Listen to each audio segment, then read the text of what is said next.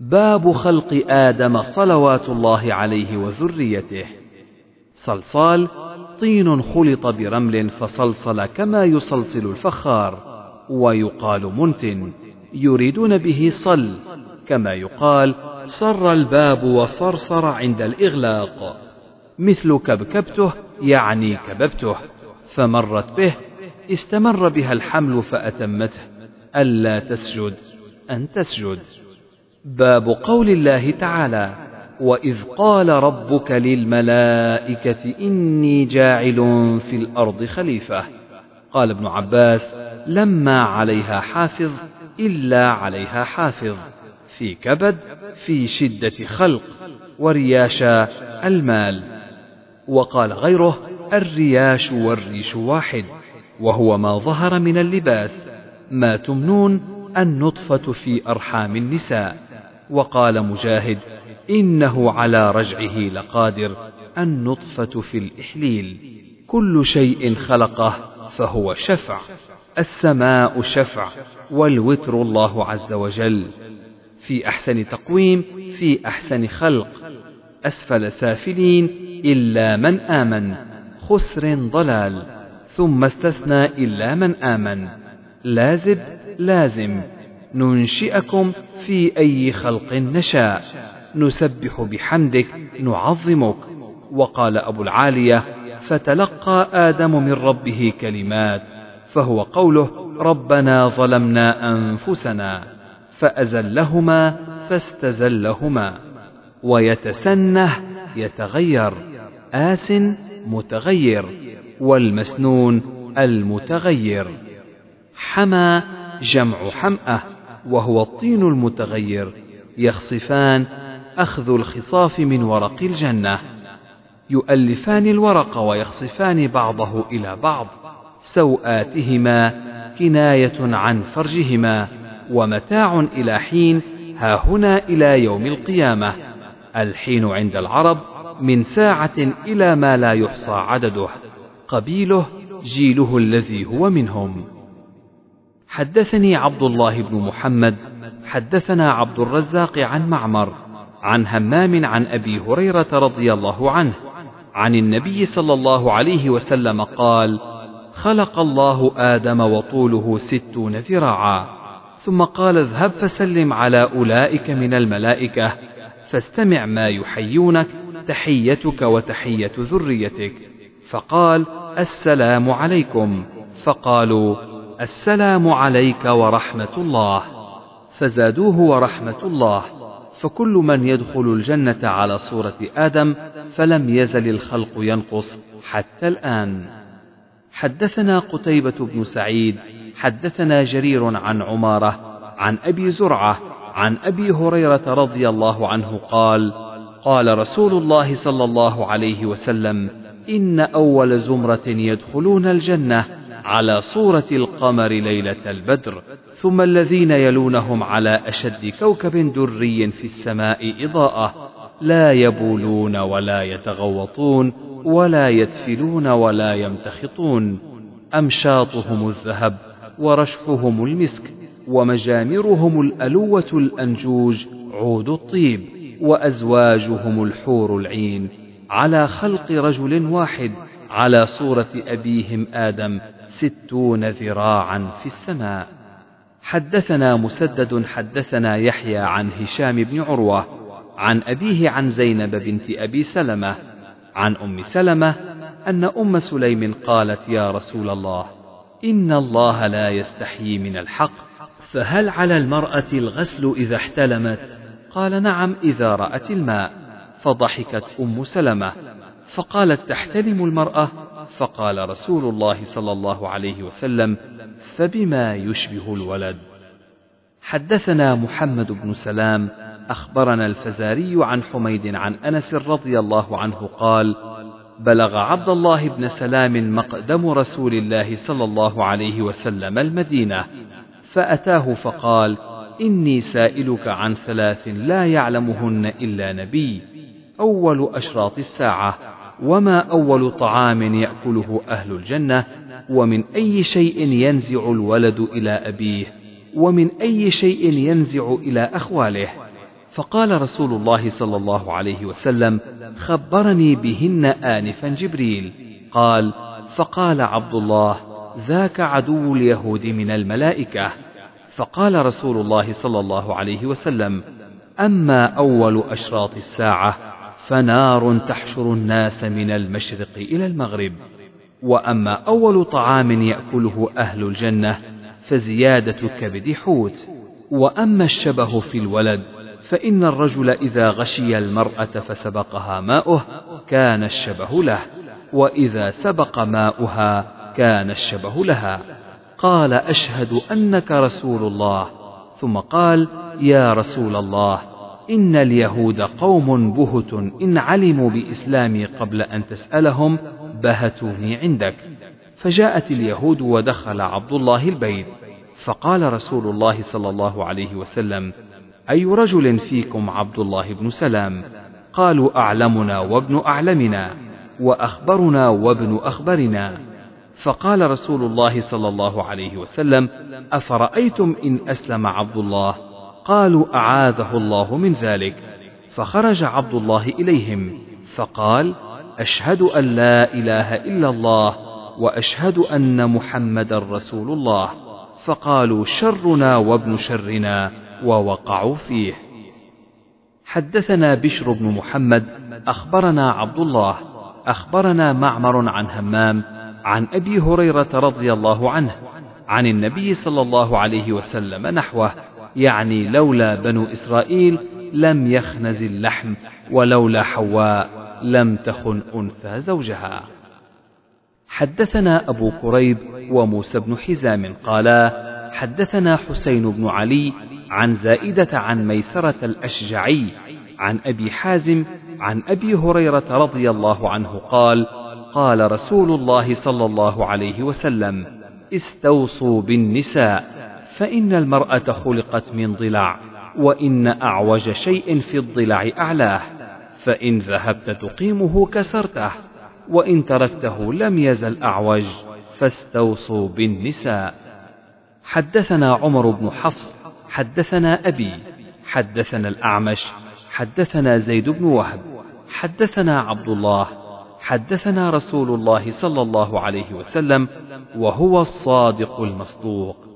إن أحدكم يجمع في بطن أمه أربعين يوما ثم يكون علقة مثل ذلك ثم يكون مضغة مثل ذلك ثم يبعث الله إليه ملكا بأربع كلمات فيكتب عمله وأجله ورزقه وشقي أو سعيد ثم ينفخ فيه الروح فإن الرجل لا يعمل بعمل أهل النار حتى ما يكون بينه وبينها إلا ذراع. فيسبق عليه الكتاب فيعمل بعمل أهل الجنة فيدخل الجنة. وإن الرجل لا يعمل بعمل أهل الجنة حتى ما يكون بينه وبينها إلا ذراع. فيسبق عليه الكتاب فيعمل بعمل أهل النار فيدخل النار. حدثنا أبو النعمان حدثنا حماد بن زيد عن عبيد الله بن أبي بكر ابن أنس عن أنس بن مالك رضي الله عنه عن النبي صلى الله عليه وسلم قال إن الله وكل في الرحم ملكا. فيقول يا رب نطفة يا رب علقة يا رب مضغة. فإذا أراد أن يخلقها قال يا رب أذكر يا رب أنثى يا رب شقي أم سعيد فما الرزق فما الأجل؟ فيكتب كذلك في بطن أمه. حدثنا قيس بن حفص حدثنا خالد بن الحارث حدثنا شعبة عن أبي عمران الجوني عن أنس يرفعه أن الله يقول لأهون أهل النار عذابا لو أن لك ما في الأرض من شيء كنت تفتدي به. قال نعم. قال فقد سألتك ما هو أهون من هذا وأنت في صلب آدم ألا تشرك بي فأبيت إلا الشرك. حدثنا عمر بن حفص بن غياث حدثنا أبي حدثنا الأعمش قال حدثني عبد الله بن مرة عن مسروق عن عبد الله رضي الله عنه قال قال رسول الله صلى الله عليه وسلم لا تقتل نفس ظلما إلا كان على ابن آدم الأول كفل من دمها لأنه أول من سن القتل. باب الأرواح جنود مجندة. قال قال الليث عن يحيى بن سعيد عن عمرة عن عائشة رضي الله عنها قالت سمعت النبي صلى الله عليه وسلم يقول الأرواح جنود مجندة فما تعارف منها ائتلف وما تناكر منها اختلف. وقال يحيى بن أيوب حدثني يحيى بن سعيد بهذا. باب قول الله عز وجل ولقد أرسلنا نوحا إلى قومه قال ابن عباس بادئ الرأي ما ظهر لنا أقلعي أمسكي وفار التنور نبع الماء وقال عكرمة وجه الأرض وقال مجاهد الجودي جبل بالجزيرة دأب مثل حال باب قول الله تعالى إنا أرسلنا نوحا إلى قومه أن أنذر قومك من قبل أن يأتيهم عذاب أليم إلى آخر السورة واتل عليهم نبأ نوح إذ قال لقومه يا قوم إن كان كبر عليكم مقامي وتذكيري بآيات الله إلى قوله من المسلمين حدثنا عبدان أخبرنا عبد الله عن يونس عن الزهري. قال سالم وقال ابن عمر رضي الله عنهما قام رسول الله صلى الله عليه وسلم في الناس فأثنى على الله بما هو أهله ثم ذكر الدجال. فقال إني لأنذركموه وما من نبي إلا أنذره قومه لقد أنذر نوح قومه ولكني أقول لكم فيه قولا لم يقله نبي لقومه. تعلمون أنه أعور وأن الله ليس بأعور. حدثنا أبو نعيم حدثنا شيبان عن يحيى عن أبي سلمة. سمعت أبا هريرة رضي الله عنه قال قال رسول الله صلى الله عليه وسلم ألا أحدثكم حديثا عن الدجال؟ ما حدث به نبي قومه؟ إنه أعور وإنه يجيء معه بمثال الجنة والنار. فالتي يقول إنها الجنة هي النار وإني أنذركم كما أنذر به نوح قومه. حدثنا موسى بن إسماعيل حدثنا عبد الواحد بن زياد حدثنا الأعمش عن أبي صالح عن أبي سعيد قال قال رسول الله صلى الله عليه وسلم يجيء نوح وأمته فيقول الله تعالى هل بلغت؟ فيقول نعم أي رب. فيقول لأمته هل بلغكم؟ فيقولون لا ما جاءنا من نبي. فيقول لنوح من يشهد لك؟ فيقول محمد صلى الله عليه وسلم وأمته فنشهد أنه قد بلغ وهو قوله جل ذكره وكذلك جعلناكم أمة وسطا لتكونوا شهداء على الناس والوسط العدل. حدثني إسحاق بن نصر حدثنا محمد بن عبيد حدثنا أبو حيان عن أبي زرعة عن أبي هريرة رضي الله عنه قال كنا مع النبي صلى الله عليه وسلم في دعوة فرفع إليه ذراع وكانت تعجبه فنهس منها نهسه وقال أنا سيد القوم يوم القيامة هل تدرون بمن يجمع الله الأولين والآخرين في صعيد واحد؟ فيبصرهم الناظر ويسمعهم الداعي وتدنو منهم الشمس فيقول بعض الناس ألا ترون إلى ما أنتم فيه إلى ما بلغكم؟ ألا تنظرون إلى من يشفع لكم إلى ربكم؟ فيقول بعض الناس أبوكم آدم فيأتونه فيقولون يا آدم أنت أبو البشر. خلقك الله بيده ونفخ فيك من روحه وأمر الملائكة فسجدوا لك وأسكنك الجنة. ألا تشفع لنا إلى ربك؟ ألا ترى ما نحن فيه وما بلغنا؟ فيقول ربي غضب غضبا لم يغضب قبله مثله ولا يغضب بعده مثله. ونهاني عن الشجرة فعصيته. نفسي نفسي. اذهبوا إلى غيري اذهبوا إلى نوح. فيأتون نوحا فيقولون يا نوح أنت أول الرسل إلى أهل الأرض وسماك الله عبدا شكورا أما ترى إلى ما نحن فيه؟ ألا ترى إلى ما بلغنا؟ ألا تشفع لنا إلى ربك؟ فيقول ربي غضب اليوم غضبا لم يغضب قبله مثله ولا يغضب بعده مثله. نفسي نفسي. ائت النبي صلى الله عليه وسلم. فيأتوني فأسجد تحت العرش فيقال يا محمد ارفع رأسك واشفع تشفع وسل تعطه. قال محمد بن عبيد لا أحفظ سائره حدثنا نصر بن علي بن نصر أخبرنا أبو أحمد عن سفيان عن أبي إسحاق عن الأسود بن يزيد عن عبد الله رضي الله عنه أن رسول الله صلى الله عليه وسلم قرأ فهل من مدكر مثل قراءة العامة؟ باب وإن إلياس لمن المرسلين إذ قال لقومه ألا تتقون؟ أتدعون بعلا وتذرون أحسن الخالقين؟ الله ربكم ورب آبائكم الأولين فكذبوه فإنهم لمحضرون إلا عباد الله المخلصين وتركنا عليه في الآخرين. قال ابن عباس يذكر بخير. سلام على آل ياسين. إنا كذلك نجزي المحسنين. إنه من عبادنا المؤمنين.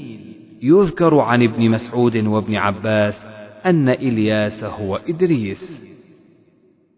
باب ذكر إدريس عليه السلام وقول الله تعالى ورفعناه مكانا عليا قال عبدان أخبرنا عبد الله أخبرنا يونس عن الزهري حا. حدثنا أحمد بن صالح حدثنا عنبسة حدثنا يونس عن ابن شهاب قال قال أنس كان أبو ذر رضي الله عنه يحدث أن رسول الله صلى الله عليه وسلم قال فرج سقف بيتي وأنا بمكة فنزل جبريل ففرج صدري ثم غسله بماء زمزم. ثم جاء بطست من ذهب ممتلئ حكمة وإيمانا فأفرغها في صدري ثم أطبقه ثم أخذ بيدي فعرج بي إلى السماء فلما جاء إلى السماء الدنيا قال جبريل لخازن السماء افتح. قال من هذا؟ قال هذا جبريل. قال معك أحد؟ قال معي محمد. قال أرسل إليه. قال نعم. فافتح. فلما علونا السماء إذا رجل عن يمينه أسودة وعن يساره أسودة فإذا نظر قبل يمينه ضحك وإذا نظر قبل شماله بكى. فقال مرحبا بالنبي الصالح والابن الصالح قلت من هذا يا جبريل؟ قال هذا آدم وهذه الأسودة عن يمينه وعن شماله نسم بنيه فأهل اليمين منهم أهل الجنة. والأسودة التي عن شماله أهل النار. فإذا نظر قبل يمينه ضحك وإذا نظر قبل شماله بكى. ثم عرج بي جبريل حتى أتى السماء الثانية. فقال لخازنها افتح. فقال له خازنها مثل ما قال الأول. ففتح. قال أنس فذكر أنه وجد في السماوات إدريس وموسى وعيسى وإبراهيم. ولم يثبت لي كيف منازلهم غير أنه قد ذكر أنه وجد آدم في السماء الدنيا وإبراهيم في السادسة. وقال أنس فلما مر جبريل بإدريس قال مرحبا بالنبي الصالح والأخ الصالح. فقلت من هذا؟ قال هذا إدريس. ثم مررت بموسى فقال مرحبا بالنبي الصالح والأخ الصالح. قلت من هذا؟ قال هذا موسى ثم مررت بعيسى فقال مرحبا بالنبي الصالح والأخ الصالح. قلت من هذا؟ قال عيسى. ثم مررت بإبراهيم فقال مرحبا بالنبي الصالح والابن الصالح. قلت من هذا؟ قال هذا إبراهيم. قال وأخبرني ابن حزم أن ابن عباس وأبا حية الأنصاري كانا يقولان قال النبي صلى الله عليه وسلم ثم عرج بي حتى ظهرت لمستوى أسمع صريف الأقلام. قال ابن حزم وأنس بن مالك رضي الله عنهما قال النبي صلى الله عليه وسلم ففرض الله علي خمسين صلاة فرجعت بذلك حتى أمر بموسى. فقال موسى ما الذي فرض على أمتك؟ قلت فرض عليهم خمسين صلاة قال فراجع ربك. فإن أمتك لا تطيق ذلك. فرجعت فراجعت ربي فوضع شطرها. فرجعت إلى موسى فقال راجع ربك. فذكر مثله فوضع شطرها. فرجعت إلى موسى فأخبرته فقال راجع ربك. فإن أمتك لا تطيق ذلك. فرجعت فراجعت ربي فقال هي خمس وهي خمسون. لا يبدل القول لدي. فرجعت إلى موسى فقال راجع ربك. فقلت قد استحييت من ربي. ثم انطلق حتى أتى السدرة المنتهى فغشيها ألوان لا أدري ما هي. ثم أدخلت فإذا فيها جنابذ اللؤلؤ وإذا ترابها المسك. باب قول الله تعالى وإلى عاد أخاهم هودا. قال يا قوم اعبدوا الله.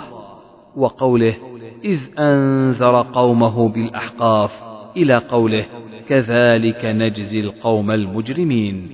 فيه عن عطاء وسليمان عن عائشة عن النبي صلى الله عليه وسلم. باب قول الله عز وجل وأما عاد فأهلكوا بريح صرصر شديدة عاتية. قال ابن عيينة عتت على الخزان. سخرها عليهم سبع ليال وثمانية أيام حسوما متتابعة فترى القوم فيها صرعى كأنهم أعجاز نخل خاوية أصولها فهل ترى لهم من باقية؟ بقية حدثني محمد بن عرعرة حدثنا شعبة عن الحكم عن مجاهد عن ابن عباس رضي الله عنهما عن النبي صلى الله عليه وسلم قال نصرت بالصبا وأهلكت عاد بالدبور.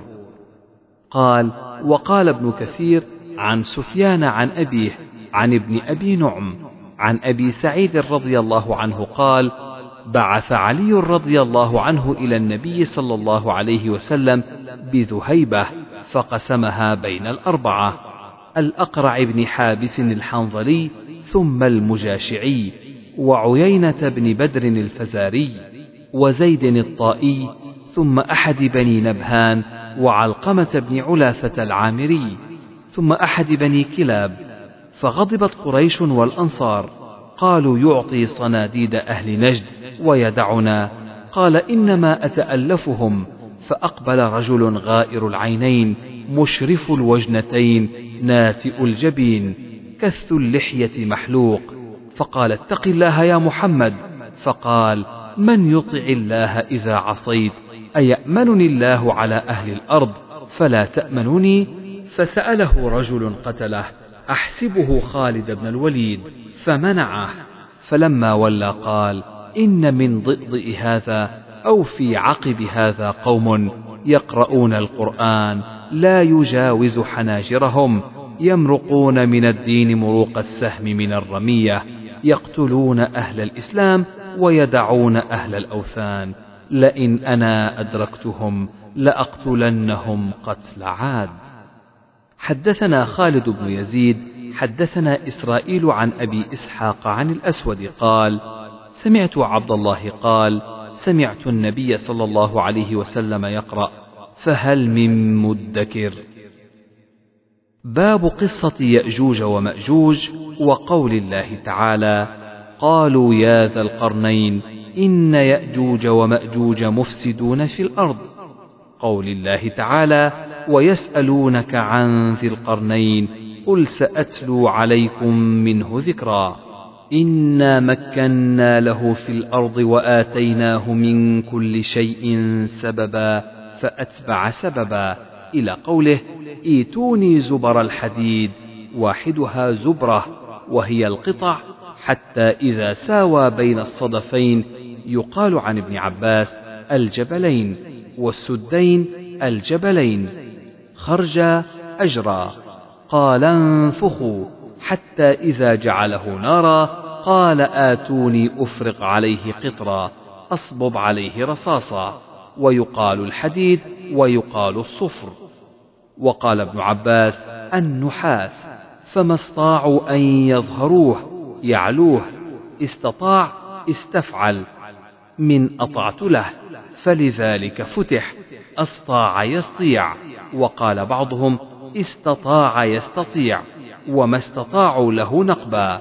قال هذا رحمة من ربي. فإذا جاء وعد ربي جعله دكا ألزقه بالأرض. وناقة دكاء لا سنام لها. والدكداك من الأرض مثله. حتى صلب من الأرض وتلبد وكان وعد ربي حقا وتركنا بعضهم يومئذ يموج في بعض حتى إذا فتحت يأجوج ومأجوج وهم من كل حدب ينسلون. قال قتادة حدب؟ أكمه؟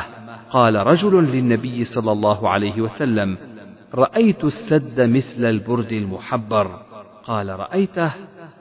حدثنا يحيى بن بكير حدثنا الليث عن عقيل عن ابن شهاب عن عروة بن الزبير أن زينب بنت أبي سلمة حدثته عن أم حبيبة بنت أبي سفيان عن زينب بنت جحش رضي الله عنهن أن النبي صلى الله عليه وسلم دخل عليها فزعا يقول لا إله إلا الله ويل للعرب من شر قد اقترب.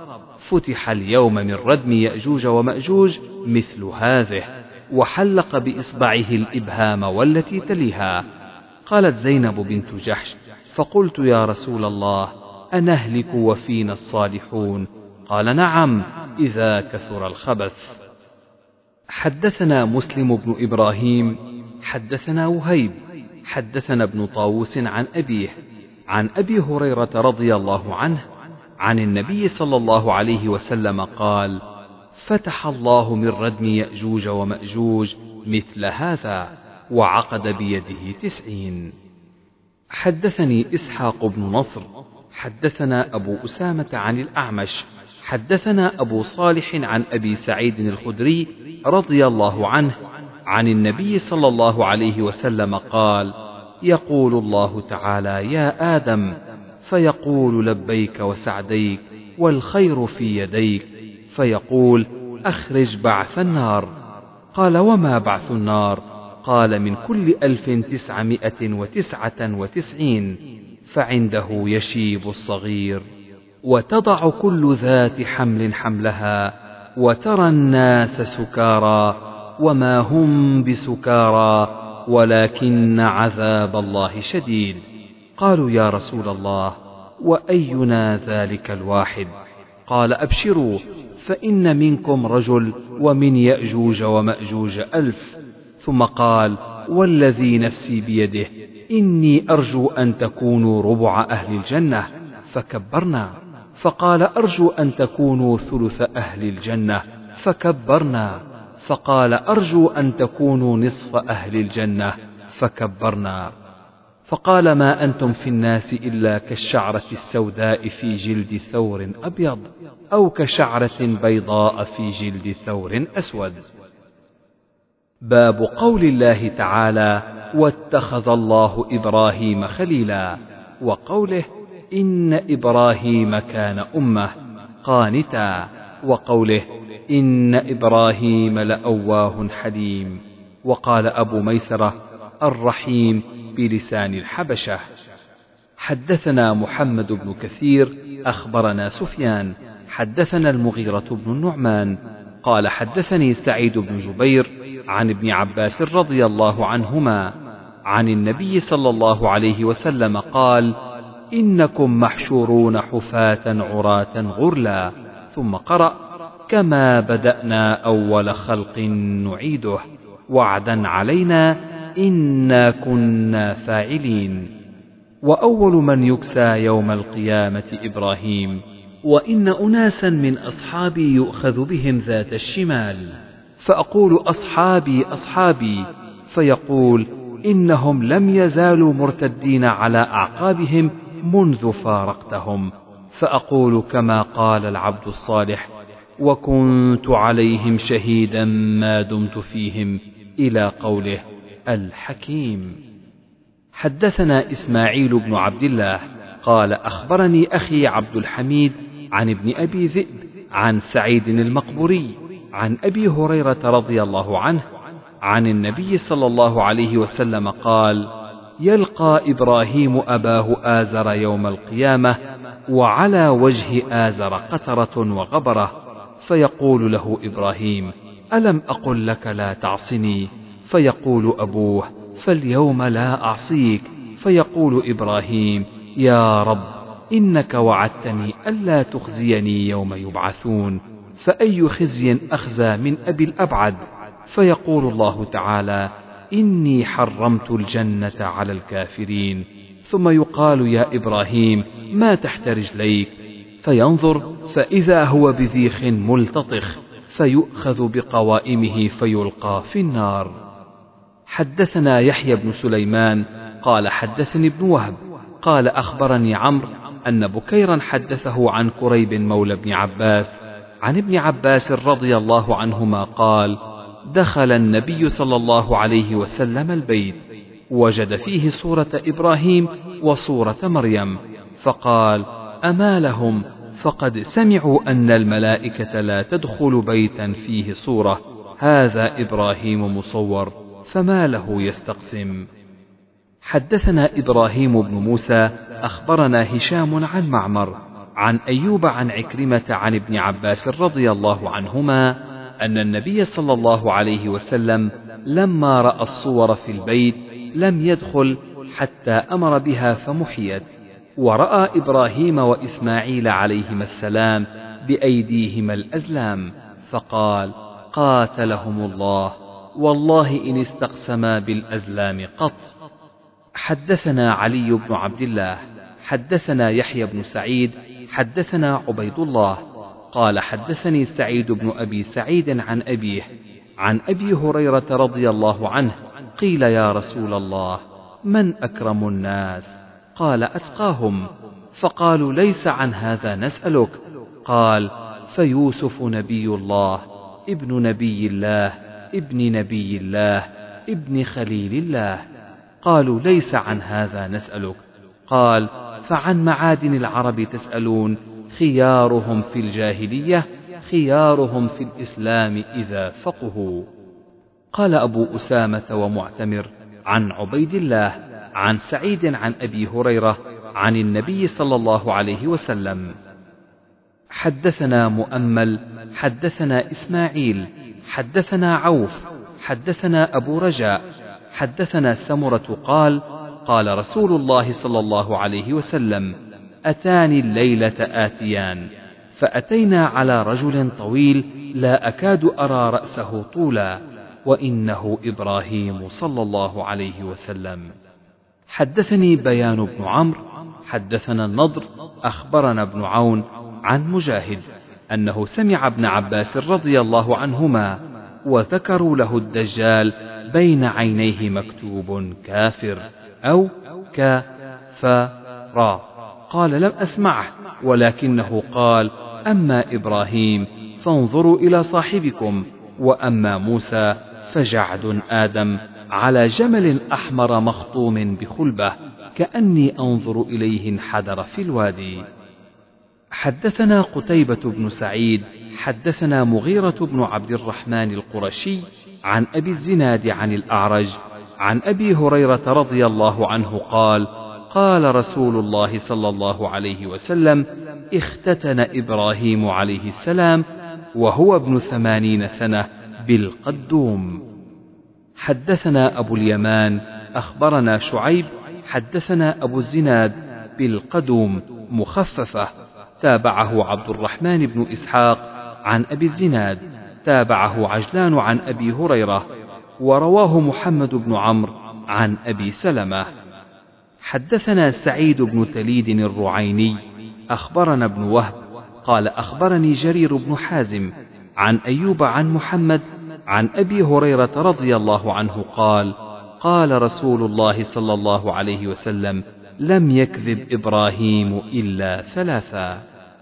حدثنا محمد بن محبوب حدثنا حماد بن زيد عن أيوب عن محمد عن أبي هريرة رضي الله عنه قال لم يكذب إبراهيم عليه السلام إلا ثلاث كذبات ثنتين منهن في ذات الله عز وجل قوله إني سقيم وقوله بل فعله كبيرهم هذا وقال بين هو ذات يوم وسارة إذ أتى على جبار من الجبابرة فقيل له إنها هنا رجلا معه امرأة من أحسن الناس فأرسل إليه فسأله عنها فقال من هذه؟ قال أختي.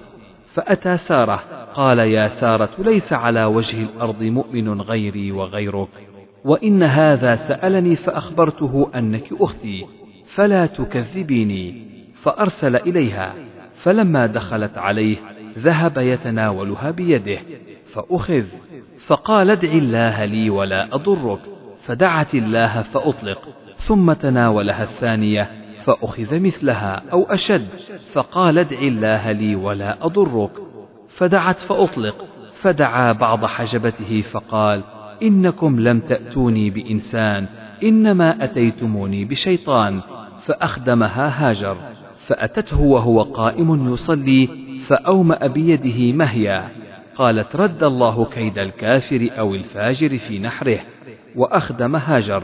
قال أبو هريرة تلك أمكم يا بني ماء السماء. حدثنا عبيد الله بن موسى أو ابن سلام عنه أخبرنا ابن جريج عن عبد الحميد بن جبير عن سعيد بن المسيب عن أم شريك رضي الله عنها أن رسول الله صلى الله عليه وسلم أمر بقتل الوزغ وقال كان ينفخ على إبراهيم عليه السلام. حدثنا عمر بن حفص بن غياث حدثنا أبي حدثنا الأعمش قال حدثني إبراهيم عن علقمة عن عبد الله رضي الله عنه قال لما نزلت الذين آمنوا ولم يلبسوا إيمانهم بظلم قلنا يا رسول الله أينا لا يظلم نفسه؟ قال ليس كما تقولون لم يلبسوا إيمانهم بظلم بشرك أولم تسمعوا إلى قول لقمان لابنه يا بني لا تشرك بالله إن الشرك لظلم عظيم. باب يزفون النسلان في المشي. حدثنا إسحاق بن إبراهيم بن نصر حدثنا أبو أسامة عن أبي حيان عن أبي زرعة عن أبي هريرة رضي الله عنه قال أتي النبي صلى الله عليه وسلم يوما بلحم فقال إن الله يجمع يوم القيامة الأولين والآخرين في صعيد واحد فيسمعهم الداعي وينفدهم البصر وتدنو الشمس منهم فذكر حديث الشفاعة. فيأتون إبراهيم فيقولون أنت نبي الله وخليله من الأرض. اشفع لنا إلى ربك. فيقول فذكر كذباته نفسي نفسي اذهبوا إلى موسى. تابعه أنس عن النبي صلى الله عليه وسلم. حدثني أحمد بن سعيد أبو عبد الله. حدثنا وهب بن جرير عن أبيه عن أيوب عن عبد الله بن سعيد بن جبير عن أبيه عن ابن عباس رضي الله عنهما عن النبي صلى الله عليه وسلم قال يرحم الله أم إسماعيل لولا أنها عجلت لكان زمزم عينا معينا.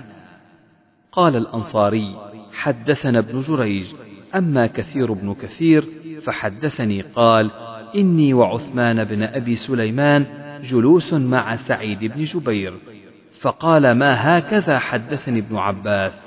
قال أقبل إبراهيم بإسماعيل وأمه عليهم السلام وهي ترضعه معها شنة لم يرفعه ثم جاء بها إبراهيم وبابنها إسماعيل.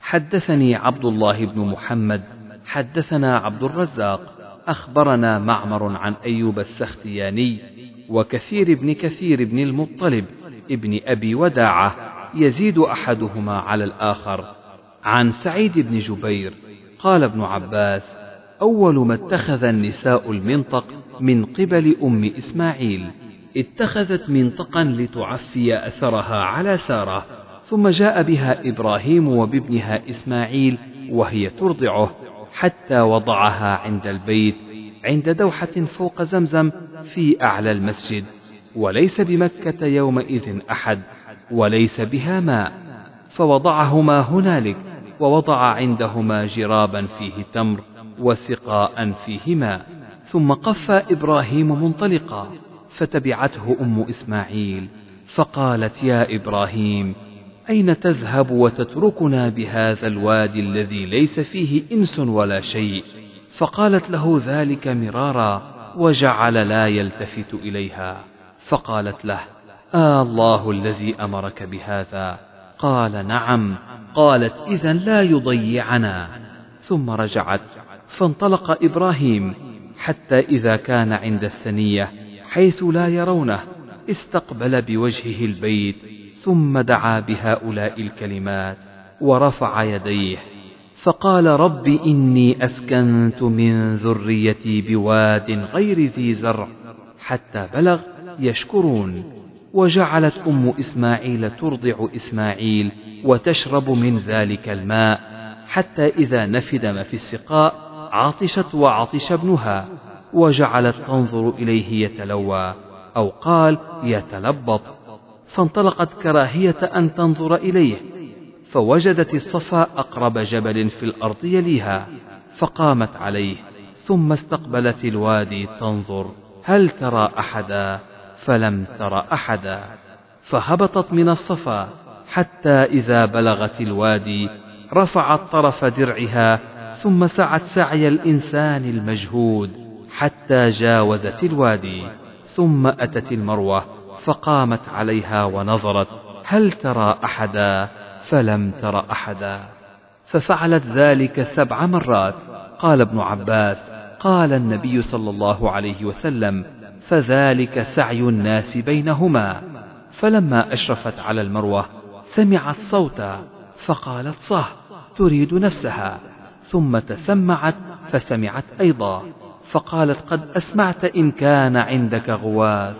فإذا هي بالملك عند موضع زمزم فبحث بعقبه أو قال بجناحه حتى ظهر الماء فجعلت تحوضه وتقول بيدها هكذا. وجعلت تغرف من الماء في سقائها وهو يفور بعدما تغرف.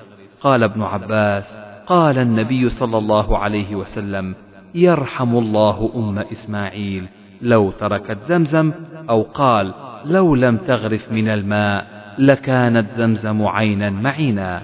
قال فشربت وأرضعت ولدها. فقال لها الملك لا تخاف الضيعة فإنها هنا بيت الله. يبني هذا الغلام وأبوه وإن الله لا يضيع أهله. وكان البيت مرتفعا من الأرض كالرابية تأتيه السيول فتأخذ عن يمينه وشماله. فكانت كذلك حتى مرت بهم رفقة من جرهم أو أهل بيت من جرهم مقبلين من طريق كدا فنزلوا في أسفل مكة فرأوا طائرا عائفا. فقالوا إن هذا الطائر ليدور على ماء لعهدنا بهذا الوادي وما فيه ماء فأرسلوا جريا أو جريين فإذا هم بالماء فرجعوا فأخبروهم بالماء فأقبلوا قال وأم إسماعيل عند الماء فقالوا أتأذنين لنا أن ننزل عندك؟ فقالت نعم ولكن لا حق لكم في الماء قالوا نعم قال ابن عباس قال النبي صلى الله عليه وسلم فألفى ذلك أم إسماعيل وهي تحب الإنس فنزلوا وأرسلوا إلى أهليهم فنزلوا معهم حتى إذا كان بها أهل أبيات منهم وشب الغلام وتعلم العربية منهم وأنفسهم وأعجبهم حين شب فلما أدرك زوجوه امرأة منهم وماتت أم إسماعيل. فجاء إبراهيم بعدما تزوج إسماعيل يطالع تركته فلم يجد إسماعيل فسأل امرأته عنه فقالت خرج يبتغي لنا. ثم سألها عن عيشهم وهيئتهم فقالت نحن بشر نحن في ضيق وشدة. فشكت إليه قال فإذا جاء زوجك فاقرئي عليه السلام وقولي له يغير عتبة بابه. فلما جاء إسماعيل كأنه آنس شيئا فقال هل جاءكم من أحد؟ قالت نعم جاءنا شيخ كذا وكذا. فسألنا عنك فأخبرته وسألني كيف عيشنا؟ فأخبرته أن في جهد وشدة. قال فهل أوصاك بشيء؟ قالت نعم أمرني أن أقرأ عليك السلام ويقول غير عتبة بابك. قال ذاك أبي وقد أمرني أن أفارقك إلحقي بأهلك فطلقها وتزوج منهم أخرى فلبث عنهم إبراهيم ما شاء الله ثم أتاهم بعد فلم يجده فدخل على امرأته فسألها عنه فقالت خرج يبتغي لنا قال كيف أنتم؟ وسألها عن عيشهم وهيئتهم فقالت نحن بخير وسعة وأثنت على الله فقال ما طعامكم؟ قالت اللحم. قال فما شرابكم؟ قالت الماء. قال اللهم بارك لهم في اللحم والماء. قال النبي صلى الله عليه وسلم ولم يكن لهم يومئذ حب ولو كان لهم دعا لهم فيه. قال فهما لا يخلو عليهما أحد بغير مكة إلا لم يوافقاه. قال فإذا جاء زوجك فاقرأي عليه السلام ومريه يثبت عتبة بابه فلما جاء إسماعيل قال هل أتاكم من أحد؟ قالت نعم أتانا شيخ حسن الهيئة وأثنت عليه. فسألني عنك فأخبرته. فسألني كيف عيشنا؟ فأخبرته أنا بخير. قال فأوصاك بشيء. قالت نعم هو يقرأ عليك السلام ويأمرك أن تثبت عتبة بابك قال ذاك أبي وأنت العتبة. أمرني أن أمسكك. ثم لبث عنهم ما شاء الله. ثم جاء بعد ذلك وإسماعيل يبري نبلا له تحت دوحة قريبا من زمزم. فلما رآه قام إليه فصنعا كما يصنع الوالد بالولد والولد بالوالد. ثم قال يا إسماعيل إن الله أمرني بأمر. قال فاصنع ما أمرك ربك. قال وتعينني. قال وأعينك. قال فإن الله أمرني أن أبنيها هنا بيتا وأشار إلى أكمة مرتفعة على ما حولها. قال فعند ذلك رفع القواعد من البيت فجعل إسماعيل يأتي بالحجارة وإبراهيم يبني. حتى إذا ارتفع البناء جاء بهذا الحجر فوضعه له فقام عليه وهو يبني وإسماعيل يناوله الحجارة وهما يقولان ربنا تقبل منا إنك أنت السميع العليم. قال فجعلا يبنيان حتى يدورا حول البيت وهما يقولان ربنا تقبل منا إنك أنت السميع العليم. حدثنا عبد الله بن محمد حدثنا أبو عامر عبد الملك بن عمرو قال حدثنا إبراهيم بن نافع عن كثير بن كثير عن سعيد بن جبير عن ابن عباس رضي الله عنهما قال لما كان بين إبراهيم وبين أهله ما كان خرج بإسماعيل وأم إسماعيل ومعهم شنة فيها ماء فجعلت أم إسماعيل تشرب من الشنة فيدر لبنها على صبيها حتى قدم مكة فوضعها تحت دوحة ثم رجع إبراهيم إلى أهله فاتبعته أم إسماعيل حتى لما بلغوا كذا نادته من ورائه يا إبراهيم إلى من تتركنا؟ قال إلى الله. قالت رضيت بالله. قال فرجعت. فجعلت تشرب من الشنة ويدر لبنها على صبيها حتى لما فني الماء قالت لو ذهبت فنظرت لعلي أحس أحدا. قال فذهبت فصعدت الصفا فنظرت ونظرت هل تحس أحدا؟ فلم تحس أحدا. فلما بلغت الوادي سعت وأتت المروة ففعلت ذلك أشواطا. ثم قالت لو ذهبت فنظرت ما فعل تعني الصبي. فذهبت فنظرت فإذا هو على حاله كأنه ينشغ للموت. فلم تقرها نفسها فقالت لو ذهبت فنظرت لعلي أحس أحدا. فذهبت فصعدت الصفا فنظرت ونظرت فلم تحس أحدا حتى أتمت سبعا. ثم قالت لو ذهبت فنظرت ما فعل فإذا هي بصوت فقالت أغث إن كان عندك خير.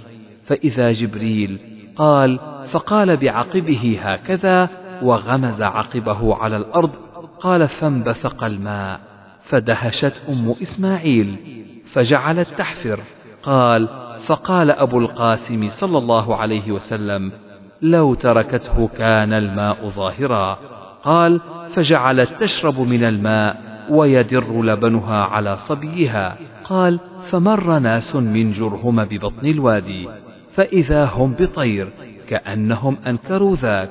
قالوا وما يكون الطير إلا على ماء. فبعثوا رسولهم فنظر فإذا هم بالماء فأتاهم فأخبرهم فأتوا إليها فقالوا يا أم إسماعيل أتأذنين لنا أن نكون معك أو نسكن معك؟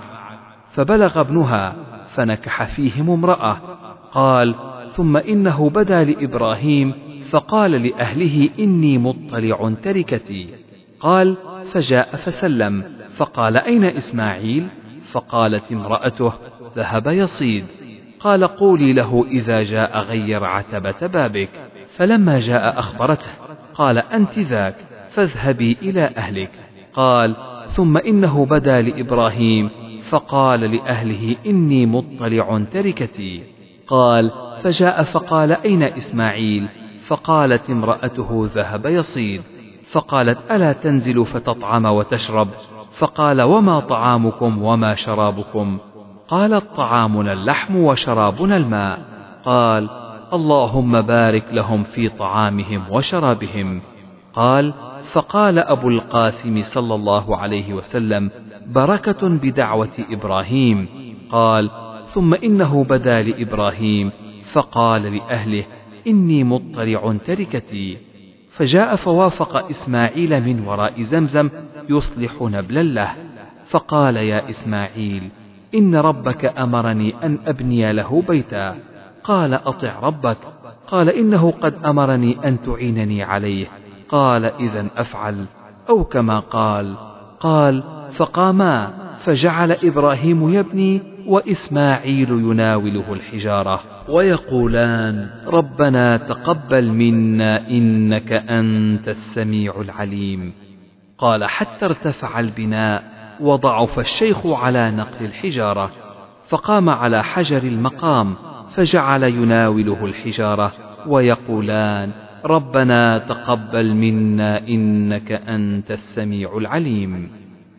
حدثنا موسى بن إسماعيل حدثنا عبد الواحد حدثنا الأعمش حدثنا إبراهيم التيمي عن أبيه قال سمعت أبا ذر رضي الله عنه قال قلت يا رسول الله أي مسجد وضع في الأرض أول؟ قال المسجد الحرام. قال قلت ثم أي؟ قال المسجد الأقصى. قلت كم كان بينهما؟ قال أربعون سنة. ثم أينما أدركتك الصلاة بعد فصله فإن الفضل فيه. حدثنا عبد الله بن مسلمة عن مالك عن عمرو بن أبي عمرو مولى المطلب عن أنس بن مالك رضي الله عنه أن رسول الله صلى الله عليه وسلم طلع له أحد فقال هذا جبل يحبنا ونحبه اللهم إن إبراهيم حرم مكة وإني أحرم ما بين لابتيها. رواه عبد الله بن زيد عن النبي صلى الله عليه وسلم.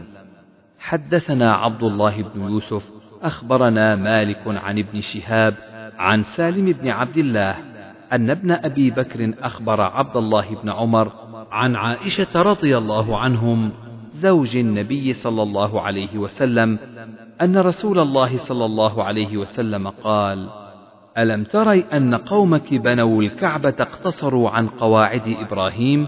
فقلت يا رسول الله: ألا تردها على قواعد إبراهيم؟ فقال لولا حدثان قومك بالكفر فقال عبد الله بن عمر لئن كانت عائشة سمعت هذا من رسول الله صلى الله عليه وسلم ما أرى أن رسول الله صلى الله عليه وسلم ترك استلام الركنين اللذين يليان الحجر إلا أن البيت لم يتمم على قواعد إبراهيم.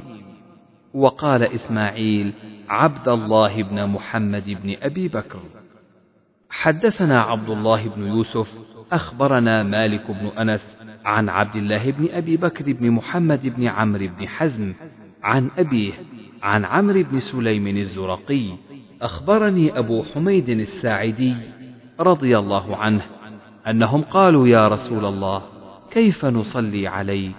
فقال رسول الله صلى الله عليه وسلم قولوا اللهم صل على محمد وأزواجه وذريته. كما صليت على آل إبراهيم وبارك على محمد وأزواجه وذريته كما باركت على آل إبراهيم إنك حميد مجيد. حدثنا قيس بن حفص وموسى بن إسماعيل قال حدثنا عبد الواحد بن زياد حدثنا أبو قرة مسلم بن سالم الهمداني قال حدثني عبد الله بن عيسى سمع عبد الرحمن بن أبي ليلى قال لقيني كعب بن عجرة. فقال ألا أهدي لك هدية؟ سمعتها من النبي صلى الله عليه وسلم فقلت بلى فأهدها لي. فقال سألنا رسول الله صلى الله عليه وسلم فقلنا يا رسول الله كيف الصلاة عليكم أهل البيت؟ فإن الله قد علمنا كيف نسلم. قال قولوا اللهم صل على محمد وعلى آل محمد كما صليت على إبراهيم وعلى آل إبراهيم إنك حميد مجيد. اللهم بارك على محمد وعلى آل محمد كما باركت على إبراهيم وعلى آل إبراهيم إنك حميد مجيد. حدثنا عثمان بن أبي شيبة حدثنا جرير عن منصور عن المنهال عن سعيد بن جبير عن ابن عباس رضي الله عنهما قال كان النبي صلى الله عليه وسلم يعوذ الحسن والحسين ويقول إن أباكما كان يعوذ بها إسماعيل وإسحاق. أعوذ بكلمات الله التامة من كل شيطان وهامة ومن كل عين لامة.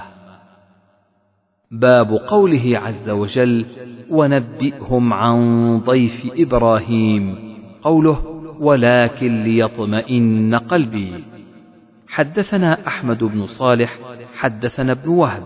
قال أخبرني يونس عن ابن شهاب عن أبي سلمة بن عبد الرحمن وسعيد بن المسيب عن أبي هريرة رضي الله عنه أن رسول الله صلى الله عليه وسلم قال نحن أحق من إبراهيم إذ قال رب أرني كيف تحيي الموتى؟ قال أولم تؤمن؟ قال بلى ولكن ليطمئن قلبي ويرحم الله لوطا لقد كان يأوي إلى ركن شديد ولو لبثت في السجن طول ما لبث يوسف لأجبت الداعي. باب قول الله تعالى واذكر في الكتاب إسماعيل إنه كان صادق الوعد. حدثنا قتيبة بن سعيد حدثنا حاتم عن يزيد بن أبي عبيد عن سلمة بن الأكوع رضي الله عنه قال مر النبي صلى الله عليه وسلم على نفر من أسلم ينتظلون فقال رسول الله صلى الله عليه وسلم أرموا بني إسماعيل فإن أباكم كان راميا وأنا مع بني فلان قال فأمسك أحد الفريقين بأيديهم. فقال رسول الله صلى الله عليه وسلم ما لكم لا ترمون. فقالوا يا رسول الله نرمي وأنت معهم. قال ارموا وأنا معكم كلكم. باب قصة إسحاق بن إبراهيم عليهما السلام. فيه ابن عمر وأبو هريرة عن النبي صلى الله عليه وسلم. باب أم كنتم شهداء إذ حضر يعقوب الموت؟ إلى قوله ونحن له مسلمون. حدثنا إسحاق بن إبراهيم سمع المعتمر عن عبيد الله عن سعيد بن أبي سعيد المقبوري عن أبي هريرة رضي الله عنه قال قيل للنبي صلى الله عليه وسلم من أكرم الناس؟ قال أكرمهم أثقاهم قالوا يا نبي الله. ليس عن هذا نسألك. قال فأكرم الناس يوسف نبي الله ابن نبي الله ابن نبي الله ابن خليل الله. قالوا ليس عن هذا نسألك. قال فعن معادن العرب تسألوني؟ قالوا نعم. قال فخياركم في الجاهلية خياركم في الإسلام إذا فقهوا. باب ولوطا إذ قال لقومه أتأتون الفاحشة وأنتم تبصرون؟ أئنكم لتأتون الرجال شهوة من دون النساء؟ بل أنتم قوم تجهلون. فما كان جواب قومه إلا أن قالوا أخرجوا آل لوط من قريتكم إنهم أناس يتطهرون. فأنجيناه وأهله إلا امرأته قدرناها من الغابرين وأمطرنا عليهم مطرا فساء مطر المنذرين. حدثنا أبو اليمان أخبرنا شعيب. حدثنا أبو الزناد عن الأعرج عن أبي هريرة رضي الله عنه أن النبي صلى الله عليه وسلم قال يغفر الله للوط إن كان ليأوي إلى ركن شديد. باب فلما جاء آل لوط المرسلون قال إنكم قوم منكرون بركنه بمن معه لأنهم قوته تركنوا تميلوا فأنكرهم ونكرهم واستنكرهم واحد يهرعون يسرعون دابر آخر صيحة هلكة للمتوسمين للناظرين لبسبيل لبطريق. حدثنا محمود حدثنا أبو أحمد حدثنا سفيان عن أبي إسحاق عن الأسود عن عبد الله رضي الله عنه قال قرأ النبي صلى الله عليه وسلم فهل من مدكر؟ باب قول الله تعالى وإلى ثمود أخاهم صالحا. كذب أصحاب الحجر موضع ثمود. وأما حرث حجر حرام وكل ممنوع فهو حجر محجور والحجر كل بناء بنيته وما حجرت عليه من الأرض فهو حجر ومنه سمي حطيم البيت حجرا كأنه مشتق من محطوم مثل قتيل من مقتول ويقال للأنثى من الخيل الحجر ويقال للعقل حجر وحجا. وأما حجر اليمامة فهو منزل. حدثنا الحميدي حدثنا سفيان حدثنا هشام بن عروة عن أبيه عن عبد الله بن زمعة. قال سمعت النبي صلى الله عليه وسلم وذكر الذي عقر الناقة. قال انتدب لها رجل ذو عز ومنعة في قوة كأبي زمعة. حدثنا محمد بن مسكين أبو الحسن. حدثنا يحيى بن حسان بن حيان أبو زكريا. حدثنا سليمان عن عبد الله بن دينار عن ابن عمر رضي الله عنهما أن رسول الله صلى الله عليه وسلم لما نزل الحجر في غزوة تبوك أمرهم ألا يشربوا من بئرها ولا يستقوا منها فقالوا قد عجنا منها واستقينا فأمرهم أن يطرحوا ذلك العجين ويهريقوا ذلك الماء. ويروى عن سبرة بن معبد وأبي الشموس أن النبي صلى الله عليه وسلم أمر بإلقاء الطعام وقال أبو ذر عن النبي صلى الله عليه وسلم من اعتجن بمائه حدثنا إبراهيم بن المنذر حدثنا أنس بن عياض عن عبيد الله عن نافع أن عبد الله بن عمر رضي الله عنهما أخبره أن الناس نزلوا مع رسول الله صلى الله عليه وسلم أرض ثمود الحجر فاستقوا من بئرها واعتجنوا به. فأمرهم رسول الله صلى الله عليه وسلم أن يهريقوا ما استقوا من بئرها وأن يعلفوا الإبل العجين وأمرهم أن يستقوا من البئر التي كانت تردها الناقة. تابعه أسامة عن نافع. حدثني محمد أخبرنا عبد الله عن معمر عن الزهري قال أخبرني سالم بن عبد الله عن أبيه رضي الله عنهم أن النبي صلى الله عليه وسلم لما مر بالحجر قال لا تدخلوا مساكن الذين ظلموا إلا أن تكونوا باكين أن يصيبكم ما أصابهم ثم تقنع بردائه وهو على الرحل. حدثني عبد الله حدثنا وهب حدثنا أبي سمعت يونس عن الزهري عن سالم أن ابن عمر قال قال رسول الله صلى الله عليه وسلم لا تدخلوا مساكن الذين ظلموا أنفسهم إلا أن تكونوا باكين أن يصيبكم مثل ما أصابهم.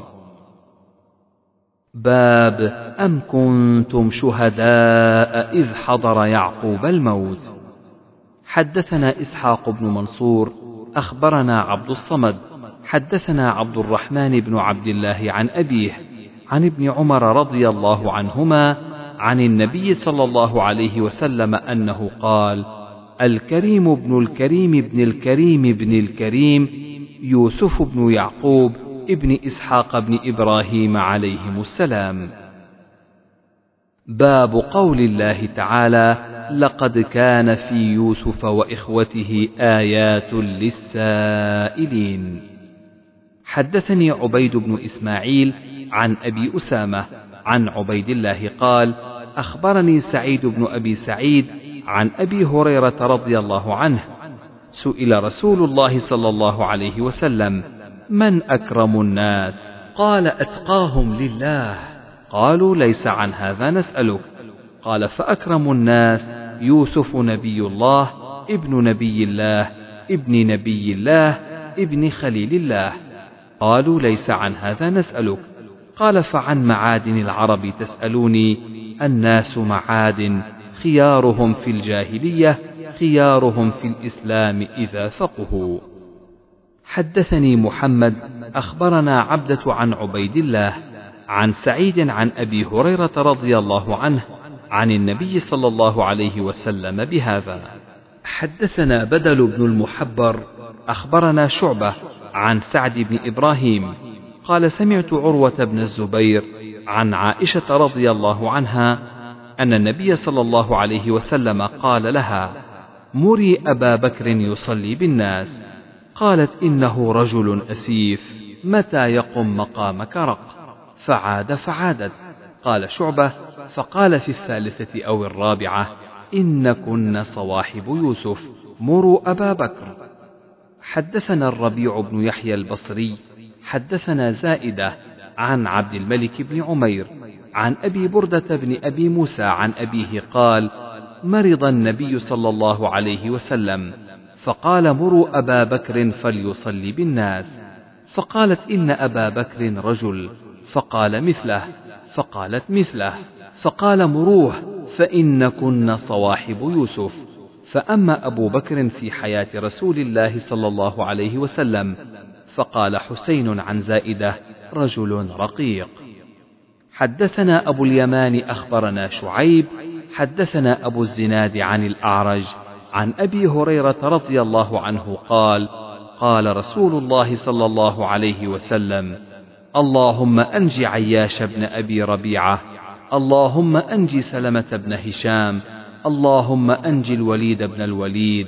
اللهم أنج المستضعفين من المؤمنين.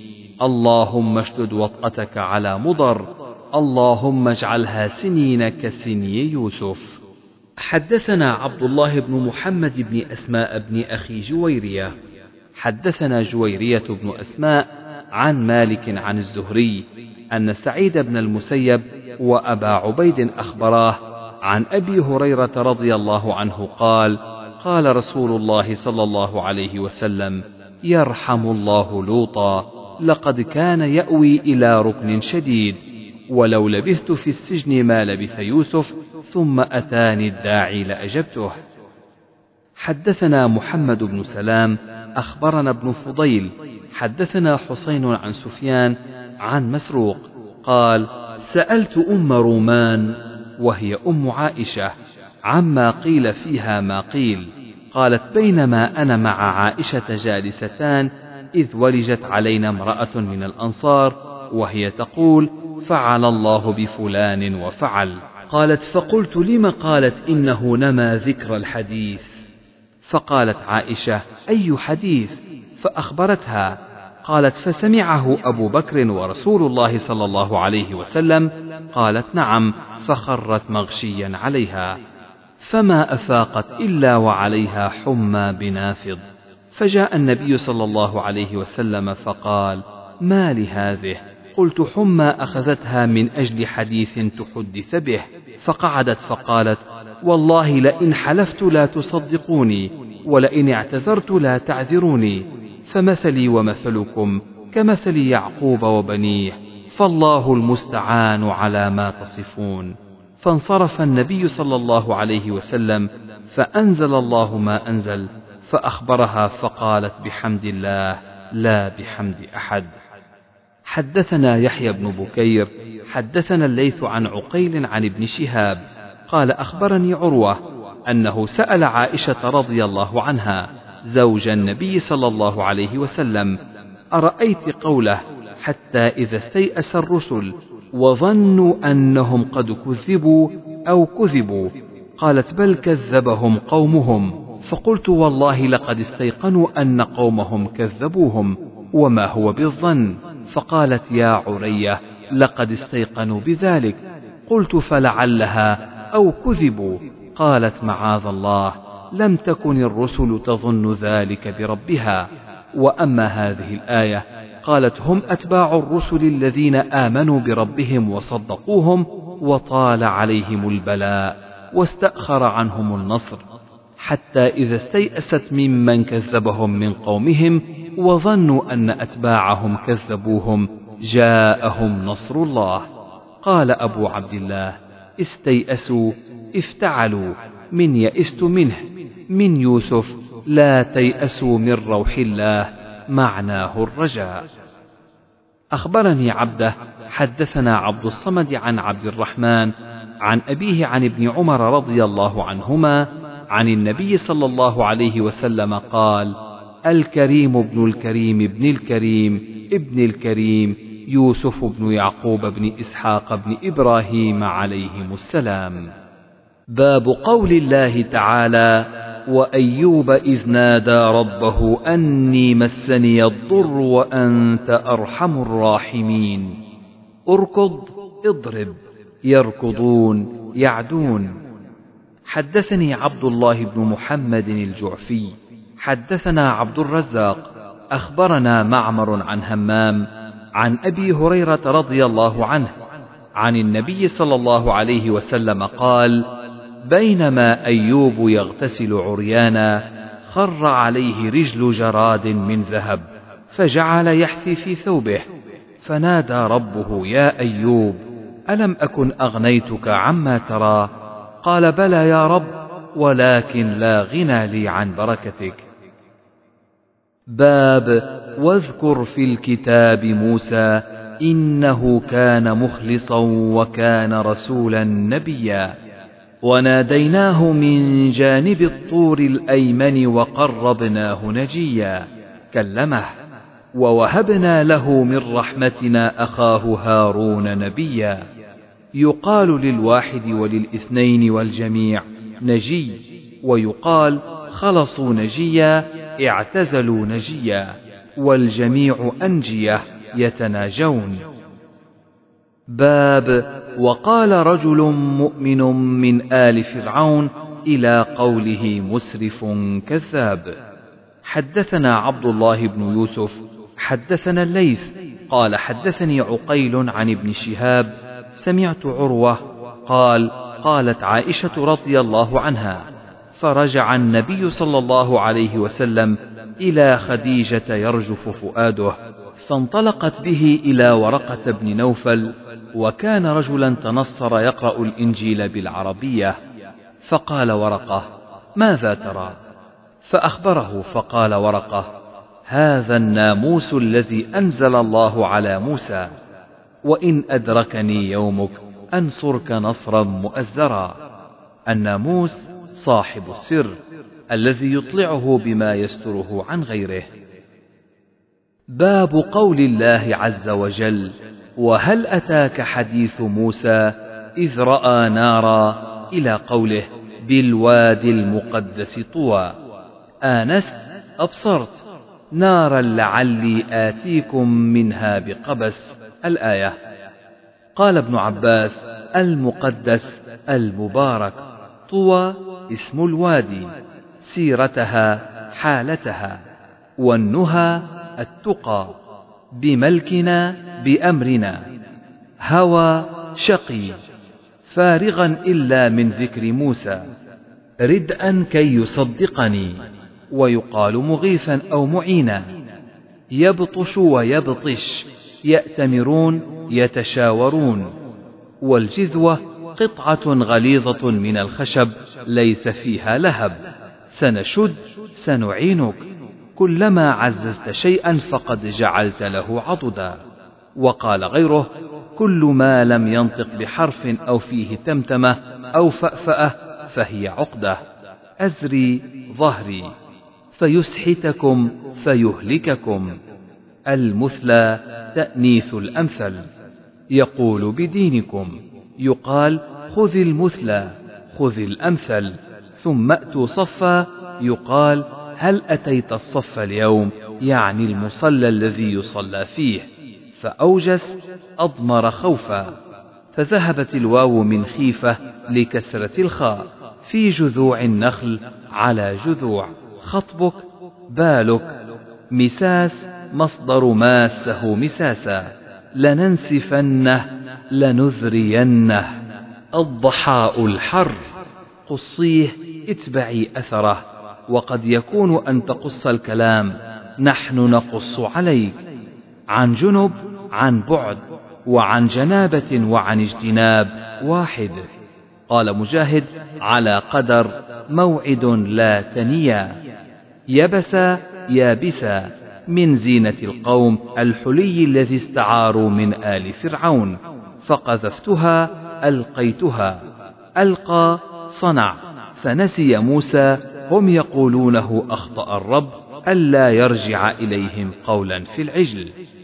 حدثنا هدبة بن خالد حدثنا همام حدثنا قتادة عن أنس بن مالك عن مالك بن صعصعة أن رسول الله صلى الله عليه وسلم حدثهم ليلة أسري به حتى أتى السماء الخامسة فإذا هارون قال هذا هارون فسلم عليه فسلمت عليه فرد ثم قال مرحبا بالأخ الصالح والنبي الصالح. تابعه ثابت وعباد بن أبي علي عن أنس عن النبي صلى الله عليه وسلم. باب قول الله تعالى وهل أتاك حديث موسى وكلم الله موسى تكليما حدثنا إبراهيم بن موسى أخبرنا هشام بن يوسف أخبرنا معمر عن الزهري عن سعيد بن المسيب عن أبي هريرة رضي الله عنه قال قال رسول الله صلى الله عليه وسلم ليلة أسري به رأيت موسى وإذا رجل ضرب رجل كأنه من رجال شنؤة ورأيت عيسى فإذا هو رجل ربعة أحمر كأنما خرج من ديماس وأنا أشبه ولد إبراهيم ثم أتيت بإناءين في أحدهما لبن وفي الآخر خمر فقال اشرب أيهما شئت. فأخذت اللبن فشربته فقيل أخذت الفطرة أما إنك لو أخذت الخمر غوت أمتك. حدثني محمد بن بشار حدثنا غندر حدثنا شعبة عن قتادة قال سمعت أبا العالية حدثنا ابن عم نبيكم يعني ابن عباس عن النبي صلى الله عليه وسلم قال لا ينبغي لعبد أن يقول أنا خير من يونس بن متى ونسبه إلى أبيه. وذكر النبي صلى الله عليه وسلم ليلة أسري به فقال موسى آدم طوال كأنه من رجال شنوءة. وقال عيسى جعد مربوع. وذكر مالكا خازن النار. وذكر الدجال. حدثنا علي بن عبد الله حدثنا سفيان حدثنا أيوب السختياني عن ابن سعيد بن جبير عن أبيه عن ابن عباس رضي الله عنهما أن النبي صلى الله عليه وسلم لما قدم المدينة وجدهم يصومون يوما يعني عاشوراء فقالوا هذا يوم عظيم وهو يوم نجى الله فيه موسى وأغرق آل فرعون فصام موسى شكرا لله فقال أنا أولى بموسى منهم فصامه وأمر بصيامه. باب قول الله تعالى وواعدنا موسى ثلاثين ليلة وأتممناها بعشر فتم ميقات ربه أربعين ليلة. وقال موسى لأخيه هارون اخلفني في قومي وأصلح ولا تتبع سبيل المفسدين. ولما جاء موسى لميقاتنا وكلمه ربه قال رب أرني أنظر إليك قال لن تراني إلى قوله وأنا أول المؤمنين. يقال دكه زلزلة فدكتا فدككن جعل الجبال كالواحدة. كما قال الله عز وجل أن السماوات والأرض كانتا رتقا ولم يقل كن رتقا ملتصقتين. أشربوا ثوب مشرب مصبوغ. قال ابن عباس انبجست انفجرت وإذ نتقنا الجبل رفعنا. حدثنا محمد بن يوسف حدثنا سفيان عن عمرو بن يحيى عن أبيه عن أبي سعيد رضي الله عنه عن النبي صلى الله عليه وسلم قال الناس يصعقون يوم القيامة فأكون أول من يفيق. فإذا أنا بموسى آخذ بقائمة من قوائم العرش فلا أدري أفاق قبلي أم جوزي بصعقة الطور. حدثني عبد الله بن محمد الجعفي حدثنا عبد الرزاق أخبرنا معمر عن همام عن أبي هريرة رضي الله عنه قال قال النبي صلى الله عليه وسلم لولا بنو إسرائيل لم يخنز اللحم ولولا حواء لم تخن أنثى زوجها الدهر. باب طوفان من السيل يقال للموت الكثير طوفان القمل الحمنان يشبه صغار الحلم. حقيق حق سقط كل من ندم فقد سقط في يده. حديث الخضر مع موسى عليهما السلام. حدثنا عمرو بن محمد حدثنا يعقوب بن إبراهيم قال حدثني أبي عن صالح عن ابن شهاب أن عبيد الله بن عبد الله أخبره عن ابن عباس أنه تمارى هو والحر بن قيس الفزاري في صاحب موسى.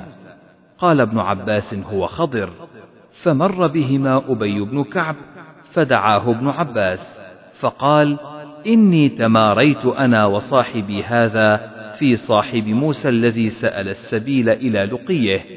هل سمعت رسول الله صلى الله عليه وسلم يذكر شأنه؟ قال نعم.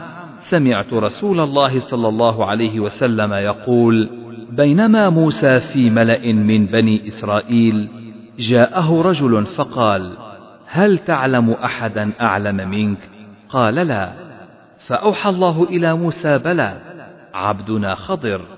فسأل موسى السبيل إليه فجعل له الحوت آية وقيل له إذا فقدت الحوت فارجع فإنك ستلقاه. فكان يتبع الحوت في البحر. فقال لموسى فتاه أرأيت إذ أوينا إلى الصخرة فإني نسيت الحوت وما أنسانيه إلا الشيطان أن أذكره. فقال موسى ذلك ما كنا نبغي فارتدا على آثارهما قصصا.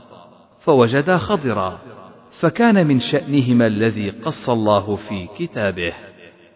حدثنا علي بن عبد الله حدثنا سفيان حدثنا عمرو بن دينار قال أخبرني سعيد بن جبير قال قلت لابن عباس إن نوفا البكالي يزعم أن موسى صاحب الخضر ليس هو موسى بني إسرائيل إنما هو موسى آخر. فقال كذب عدو الله. حدثنا أبي بن كعب عن النبي صلى الله عليه وسلم أن موسى قام خطيبا في بني إسرائيل فسئل أي الناس أعلم؟ فقال أنا. فعتب الله عليه إذ لم يرد العلم إليه. فقال له بلى لي عبد بمجمع البحرين هو أعلم منك. قال أي رب ومن لي به؟ وربما قال سفيان أي رب وكيف لي به؟ قال تأخذ حوتا فتجعله في مكتل حيثما فقدت الحوت فهو ثم. وربما قال فهو ثمه. وأخذ حوتا فجعله في مكتل ثم انطلق هو وفتاه يوشع بن نون. حتى أتيا الصخرة وضعا رؤوسهما. فرقد موسى واضطرب الحوت فخرج فسقط في البحر فاتخذ سبيله في البحر سربا. فأمسك الله عن الحوت جرية الماء فصار مثل الطاق فقال هكذا مثل الطاق فانطلقا يمشيان بقية ليلتهما ويومهما. حتى إذا كان من الغد قال لفتاه آتنا غداءنا لقد لقينا من سفرنا هذا نصبا. ولم يجد موسى النصب حتى جاوز حيث أمره الله. قال له فتاه أرأيت إذ أوينا إلى الصخرة؟ فإني نسيت الحوت وما أنسانيه إلا الشيطان أن أذكره واتخذ سبيله في البحر عجبا. فكان للحوت سربا ولهما عجبا. قال له موسى ذلك ما كنا نبغي. فارتدا على آثارهما قصصا رجعا يقصان آثارهما حتى انتهيا إلى الصخرة. فإذا رجل مسجن بثوب فسلم موسى فرد عليه فقال وأنى بأرضك السلام. قال موسى قال أنا موسى. قال موسى بني إسرائيل قال نعم. أتيتك لتعلمني مما علمت رشدا. قال يا موسى إني على علم من علم الله علمنيه الله لا تعلمه. وأنت على علم من علم الله علمكه الله لا أعلمه. قال هل أتبعك؟ قال إنك لن تستطيع معي صبرا. وكيف تصبر على ما لم تحط به خبرا؟ إلى قوله إمرا. فانطلقا يمشيان على ساحل البحر فمرت بهما سفينة كلموهم أن يحملوهم فعرفوا الخضر فحملوه بغير نول فلما ركبا في السفينة جاء عصفور فوقع على حرف السفينة فنقر في البحر نقرة أو نقرتين. قال له الخضر يا موسى ما نقص علمي وعلمك من علم الله؟ إلا مثل ما نقص هذا العصفور بمنقاره من البحر. إذ أخذ الفأس فنزع لوحا. قال فلم يفجأ موسى إلا وقد قلع لوحا بالقدوم. فقال له موسى ما صنعت؟ قوم حملونا بغير نول. عمدت إلى سفينتهم فخرقتها لتغرق أهلها. لقد جئت شيئا إمرا. قال ألم أقل إنك لن تستطيع معي صبرا؟ قال لا تؤاخذني بما نسيت ولا ترهقني من أمري عسرا فكانت الأولى من موسى نسيانا فلما خرجا من البحر مروا بغلام يلعب مع الصبيان فأخذ الخضر برأسه فقلعه بيده هكذا وأومأ سفيان بأطراف أصابعه كأنه يقطف شيئا فقال له موسى أقتلت نفسا زكية بغير نفس لقد جئت شيئا نكرا قال ألم أقل لك إنك لن تستطيع معي صبرا؟ قال إن سألتك عن شيء بعدها فلا تصاحبني. قد بلغت من لدني عذرا. فانطلقا. حتى إذا أتيا أهل قرية استطعما أهلها فأبوا أن يضيفوهما. فوجدا فيها جدارا يريد أن ينقض مائلا. أومأ بيده هكذا وأشار سفيان كأنه يمسح شيئا إلى فوق فلم أسمع سفيان يذكر مائلا إلا مرة. قال قوم أتيناهم فلم يطعمونا ولم يضيفونا. عمدت إلى حائطهم لو شئت لاتخذت عليه أجرا. قال هذا فراق بيني وبينك سأنبئك بتأويل ما لم تستطع عليه صبرا. قال النبي صلى الله عليه وسلم وددنا أن موسى كان صبر فقص الله علينا من خبرهما. قال سفيان قال النبي صلى الله عليه وسلم يرحم الله موسى لو كان صبر يقص علينا من أمرهما. وقرأ ابن عباس أمامهم ملك يأخذ كل سفينة صالحة غصبا وأما الغلام فكان كافرا وكان أبواه مؤمنين. ثم قال لي سفيان سمعته منه مرتين وحفظته منه. قيل لسفيان حفظته قبل أن تسمعه من عمرو أو تحفظته من إنسان؟ فقال ممن أتحفظه؟ ورواه أحد عن عمرو غيري سمعته منه مرتين أو ثلاثا وحفظته منه.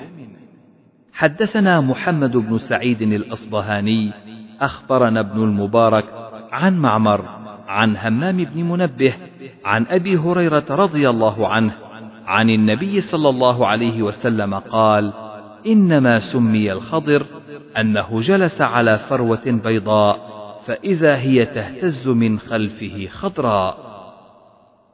باب حدثني إسحاق بن نصر حدثنا عبد الرزاق عن معمر عن همام بن منبه أنه سمع أبا هريرة رضي الله عنه يقول قال رسول الله صلى الله عليه وسلم قيل لبني إسرائيل ادخلوا الباب سجدا وقولوا حطة. فبدلوا فدخلوا يزحفون على أستاههم وقالوا حبة في شعرة. حدثني إسحاق بن إبراهيم حدثنا روح بن عبادة حدثنا عوف عن الحسن ومحمد وخلاس عن أبي هريرة رضي الله عنه قال قال رسول الله صلى الله عليه وسلم إن موسى كان رجلا حييا ستيرا لا يرى من جلده شيء استحياء منه. فآذاه من آذاه من بني إسرائيل فقالوا ما يستتر هذا التستر إلا من عيب بجلده إما برص وإما أدرة وإما آفة. وإن الله أراد أن يبرئه مما قالوا لموسى. فخلا يوما وحده فوضع ثيابه على الحجر ثم اغتسل. فلما فرغ أقبل إلى ثيابه ليأخذها وإن الحجر عدا بثوبه. فأخذ موسى عصاه وطلب الحجر فجعل يقول ثوبي حجر ثوبي حجر. حتى انتهى إلى ملأ من بني إسرائيل. فرأوه عريانا أحسن ما خلق الله وأبرأه مما يقولون وقام الحجر فأخذ ثوبه فلبسه وطفق بالحجر ضربا بعصاه فوالله إن بالحجر لندبا من أثر ضربه ثلاثا أو أربعا أو خمسا فذلك قوله يا أيها الذين آمنوا لا تكونوا كالذين آذوا موسى فبرأه الله مما قالوا وكان عند الله وجيها. حدثنا أبو الوليد حدثنا شعبة عن الأعمش قال سمعت أبا وائل قال سمعت عبد الله رضي الله عنه قال قسم النبي صلى الله عليه وسلم قسما. فقال رجل إن هذه لقسمة ما أريد بها وجه الله. فأتيت النبي صلى الله عليه وسلم فأخبرته فغضب حتى رأيت الغضب في وجهه ثم قال يرحم الله موسى قد أوذي بأكثر من هذا فصبر. باب يعكفون على أصنام لهم متبر خسران وليتبروا يدمروا ما علوا ما غلبوا. حدثنا يحيى بن بكير حدثنا الليث عن يونس عن ابن شهاب عن أبي سلمة بن عبد الرحمن أن جابر بن عبد الله رضي الله عنهما قال كنا مع رسول الله صلى الله عليه وسلم نجني الكباث وإن رسول الله صلى الله عليه وسلم قال عليكم بالأسود منه فإنه أطيبه. قالوا أكنت ترعى الغنم؟ قال وهل من نبي إلا وقد رعاها. باب وإذ قال موسى لقومه إن الله يأمركم أن تذبحوا بقرة. الآية قال أبو العالية العوان النصف بين البكر والهرمة. فاقع صاف لا ذلول لم يذلها العمل. تثير الأرض ليست بذلول تثير الأرض ولا تعمل في الحرث مسلمة من العيوب لا شية بياض صفراء إن شئت سوداء ويقال صفراء كقوله جمالات صفر. فادارأتم اختلفتم. باب وفاة موسى وذكره بعد. حدثنا يحيى بن موسى حدثنا عبد الرزاق أخبرنا معمر عن ابن طاووس عن أبيه عن أبي هريرة رضي الله عنه قال أرسل ملك الموت إلى موسى عليهما السلام فلما جاءه صكه فرجع إلى ربه فقال أرسلتني إلى عبد لا يريد الموت. قال ارجع إليه فقل له يضع يده على متن ثور فله بما غطت يده بكل شعرة سنة. قال أي رب ثم ماذا؟ قال ثم الموت. قال فالآن. قال فسأل الله أن يدنيه من الأرض المقدسة رمية بحجر. قال أبو هريرة فقال رسول الله صلى الله عليه وسلم لو كنت ثم لأريتكم قبره إلى جانب الطريق تحت الكثيب الأحمر. قال وأخبرنا معمر عن همام حدثنا أبو هريرة عن النبي صلى الله عليه وسلم نحوه. حدثنا أبو اليمان أخبرنا شعيب عن الزهري قال أخبرني أبو سلمة بن عبد الرحمن وسعيد بن المسيب أن أبا هريرة رضي الله عنه قال استب رجل من المسلمين ورجل من اليهود فقال المسلم والذي اصطفى محمدا صلى الله عليه وسلم على العالمين في قسم يقسم به فقال اليهودي والذي اصطفى موسى على العالمين فرفع المسلم عند ذلك يده فلطم اليهودي فذهب اليهودي إلى النبي صلى الله عليه وسلم فأخبره الذي كان من أمره وأمر المسلم فقال لا تخيروني على موسى فإن الناس يصعقون فأكون أول من يفيق فإذا موسى باطش بجانب العرش فلا أدري أكان في من صعق فأفاق قبلي أو كان ممن استثنى الله. حدثنا عبد العزيز بن عبد الله حدثنا إبراهيم بن سعد عن ابن شهاب عن حميد بن عبد الرحمن أن أبا هريرة قال قال رسول الله صلى الله عليه وسلم احتج آدم وموسى. فقال له موسى أنت آدم الذي أخرجتك خطيئتك من الجنة. فقال له آدم أنت موسى الذي اصطفاك الله برسالاته وبكلامه ثم تلومني على أمر قدر علي قبل أن أخلق. فقال رسول الله صلى الله عليه وسلم فحج آدم موسى مرتين. حدثنا مسدد حدثنا حسين بن نمير عن حسين بن عبد الرحمن عن سعيد بن جبير عن ابن عباس رضي الله عنهما قال خرج علينا النبي صلى الله عليه وسلم يوما. قال عرضت علي الأمم ورأيت سوادا كثيرا سد الأفق فقيل هذا موسى في قومه. باب قول الله تعالى وضرب الله مثلا للذين آمنوا امرأة فرعون إلى قوله وكانت من القانتين. حدثنا يحيى بن جعفر حدثنا وكيع عن شعبة عن عمرو بن مرة عن مرة الهمداني عن أبي موسى رضي الله عنه قال قال رسول الله صلى الله عليه وسلم كمل من الرجال كثير ولم يكمل من النساء إلا آسية امرأة فرعون ومريم بنت عمران وإن فضل عائشة على النساء كفضل الثريد على سائر الطعام. باب إن قارون كان من قوم موسى. الآية لتنوء لتثقل. قال ابن عباس أولي القوة لا يرفعها العصبة من الرجال. يقال الفرحين المرحين. ويكأن الله مثل ألم تر أن الله يبسط الرزق لمن يشاء ويقدر ويوسع عليه ويضيق. وإلى مدين أخاهم شعيبا إلى أهل مدين لأن مدين بلد. ومثله واسأل القرية واسأل العير يعني أهل القرية وأهل العير. وراءكم ظهريا لم يلتفتوا إليه. يقال إذا لم يقض حاجته ظهرت حاجتي وجعلتني ظهريا.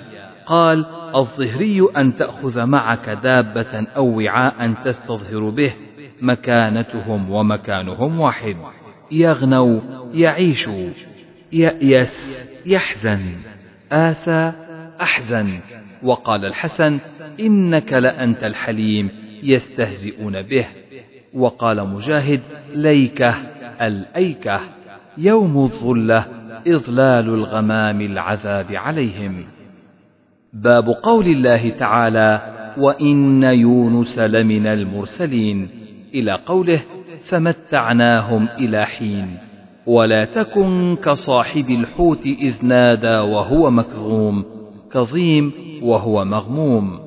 حدثنا مسدد حدثنا يحيى عن سفيان قال حدثني الأعمش حدثنا أبو نعيم حدثنا سفيان عن الأعمش عن أبي وائل عن عبد الله رضي الله عنه عن النبي صلى الله عليه وسلم قال لا يقولن أحدكم أني خير من يونس. زاد مسدد يونس بن متى.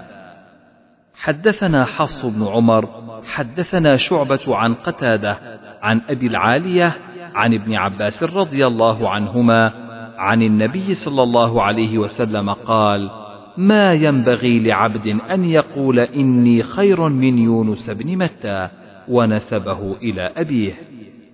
حدثنا يحيى بن بكير عن الليث عن عبد العزيز بن أبي سلمة عن عبد الله بن الفضل عن الأعرج عن أبي هريرة رضي الله عنه قال بينما يهودي يعرض سلعته أعطي بها شيئا كرهه فقال لا والذي اصطفى موسى على البشر.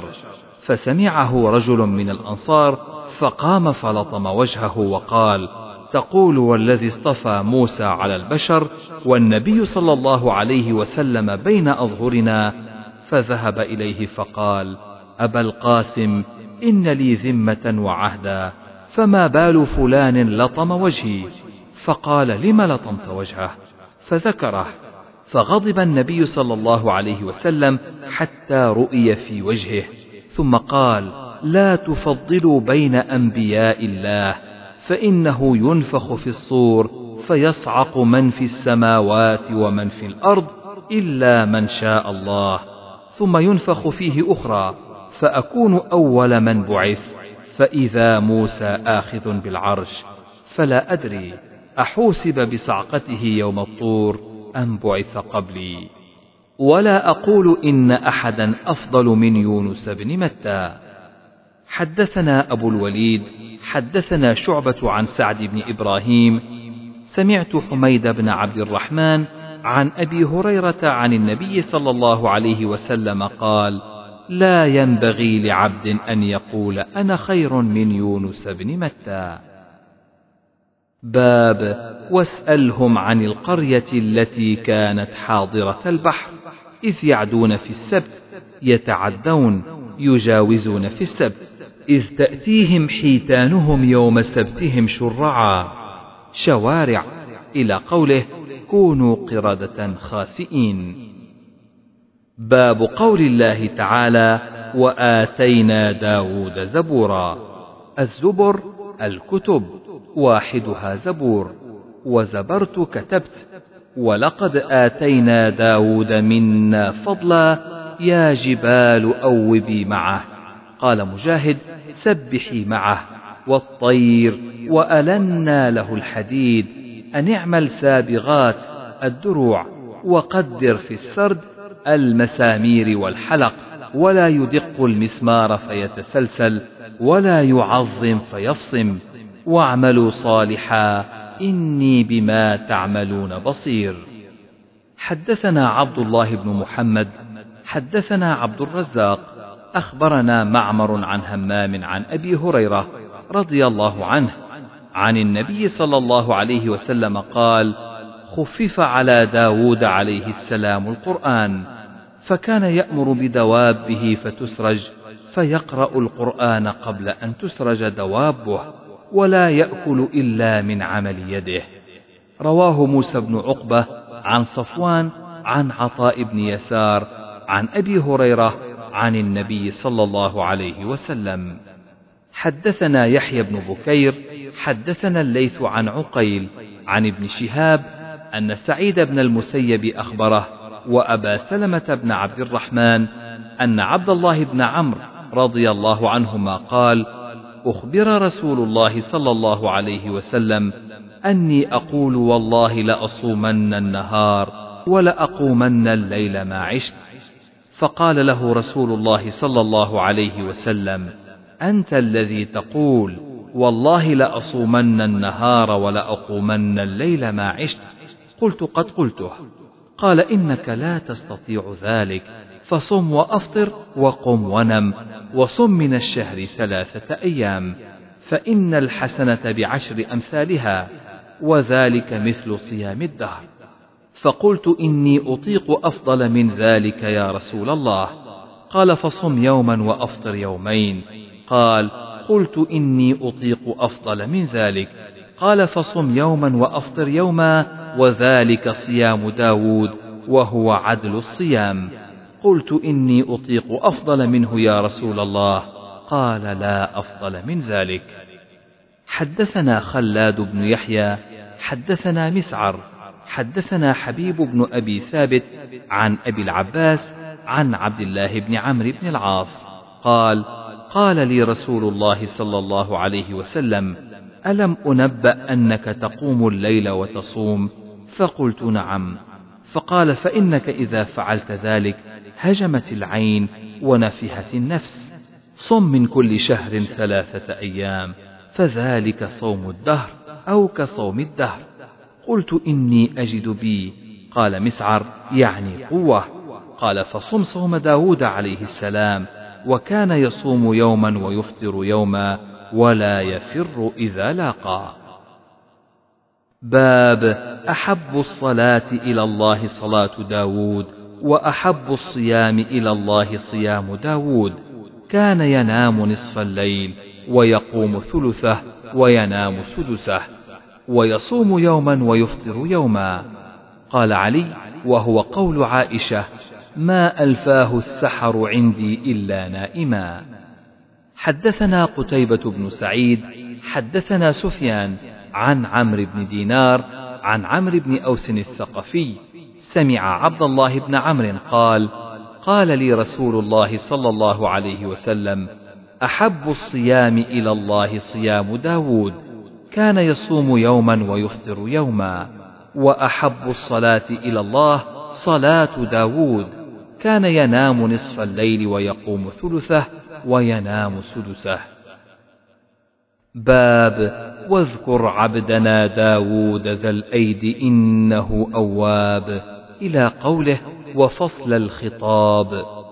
قال مجاهد الفهم في القضاء ولا تشطط لا تسرف. واهدنا إلى سواء الصراط. إن هذا أخي له تسع وتسعون نعجة. يقال للمرأة نعجة ويقال لها أيضا شاة. ولي نعجة واحدة. فقال أكفلنيها. مثل وكفلها زكريا ضمها. وعزني غلبني صار أعز مني. أعززته جعلته عزيزا. في الخطاب يقال المحاورة. قال لقد ظلمك بسؤال نعجتك إلى نعاجه وإن كثيرا من الخلطاء الشركاء ليبغي إلى قوله إنما فتناه. قال ابن عباس اختبرناه وقرأ عمر فتناه بتشديد التاء فاستغفر ربه وخر راكعا وأناب. حدثنا محمد حدثنا سهل بن يوسف قال سمعت العوام عن مجاهد قال قلت لابن عباس أسجد في صاد فقرأ ومن ذريته داود وسليمان حتى أتى فبهداه مقتده فقال نبيكم صلى الله عليه وسلم ممن أمر أن يقتدي بهم. فقرأ ومن ذريته داود وسليمان حتى أتى فبهداه مقتده فقال نبيكم صلى الله عليه وسلم ممن أمر أن يقتدي بهم. حدثنا موسى بن إسماعيل حدثنا وهيب حدثنا أيوب عن عكرمة عن ابن عباس رضي الله عنهما قال ليس صاد من عزائم السجود ورأيت النبي صلى الله عليه وسلم يسجد فيها. باب قول الله تعالى ووهبنا لداود سليمان نعم العبد إنه أواب. الراجع المنيب وقوله هب لي ملكا لا ينبغي لأحد من بعدي. وقوله واتبعوا ما تتلو الشياطين على ملك سليمان ولسليمان الريح غدوها شهر ورواحها شهر وأسلنا له عين القطر أثبنا له عين الحديد ومن الجن من يعمل بين يديه إلى قوله من محاريب. قال مجاهد بنيان ما دون القصور وتماثيل وجفان كالجواب كالحياض للإبل. وقال ابن عباس كالجوبة من الأرض وقدور الراسيات إلى قوله الشكور. فلما قضينا عليه الموت ما دلهم على موته إلا دابة الأرض الأرضة تأكل من سأته عصاه فلما خر إلى قوله المهين. حب الخير عن ذكر ربي فطفق مسحا بالسوق والأعناق يمسح أعراف الخيل وعراقيبها.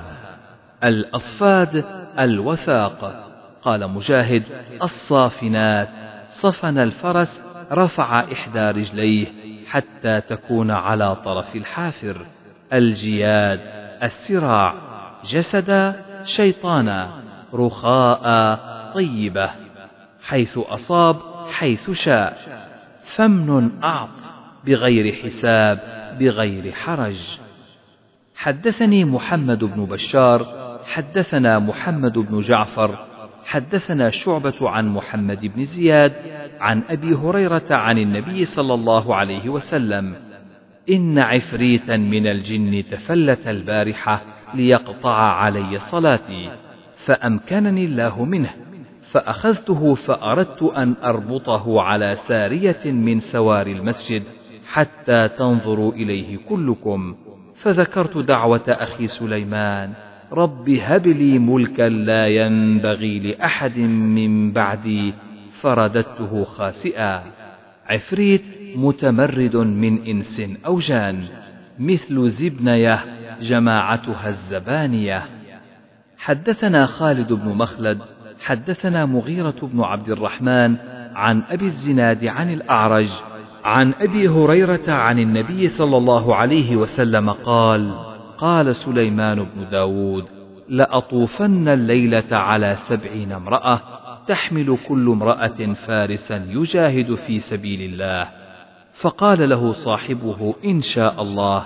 فلم يقل ولم تحمل شيئا إلا واحدا ساقطا إحدى شقيه.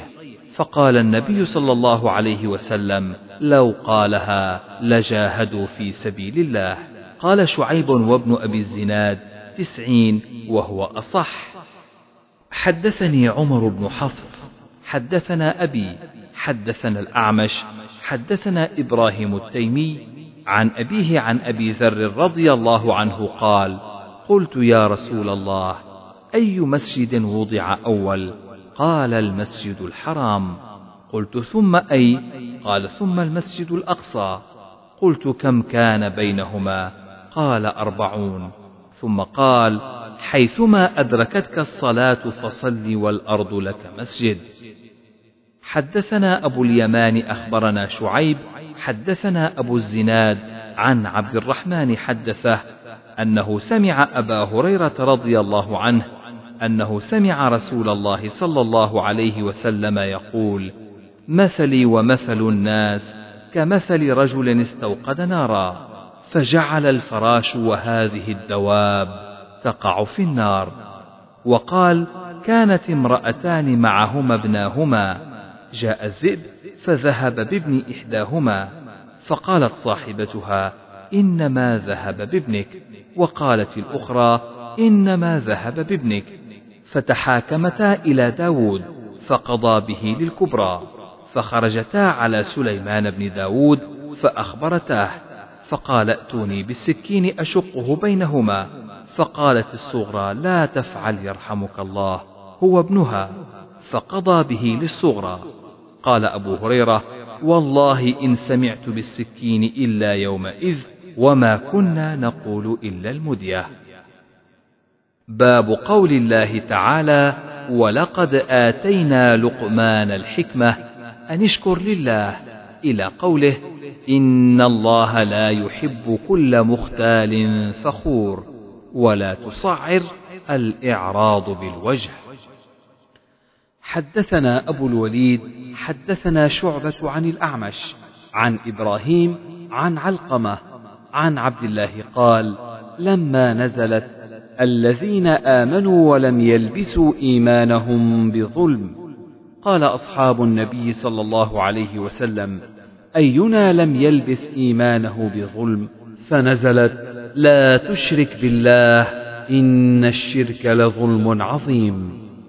حدثني إسحاق أخبرنا عيسى بن يونس حدثنا الأعمش عن إبراهيم عن علقمة عن عبد الله رضي الله عنه قال لما نزلت الذين آمنوا ولم يلبسوا إيمانهم بظلم شق ذلك على المسلمين. فقالوا يا رسول الله أينا لا يظلم نفسه؟ قال ليس ذلك إنما هو الشرك. ألم تسمعوا ما قال لقمان لابنه وهو يعظه؟ يا بني لا تشرك بالله إن الشرك لظلم عظيم. باب واضرب لهم مثلا أصحاب القرية الآية. فعززنا قال مجاهد شددنا. وقال ابن عباس طائركم مصائبكم. باب قول الله تعالى ذكر رحمة ربك عبده زكريا إذ نادى ربه نداء خفيا. قال رب إني وهن العظم مني واشتعل الرأس شيبا. إلى قوله لم نجعل له من قبل سميا. قال ابن عباس مثل يقال رضيا مرضيا. عتيا عصيا. يعتو. قال رب أنى يكون لي غلام. إلى قوله ثلاث ليال سويا. ويقال صحيحا. فخرج على قومه من المحراب فأوحى إليهم أن سبحوا بكرة وعشيا. فأوحى فأشار يا يحيى خذ الكتاب بقوة إلى قوله ويوم يبعث حيا حفيا لطيفا. عاقرا الذكر والأنثى سواء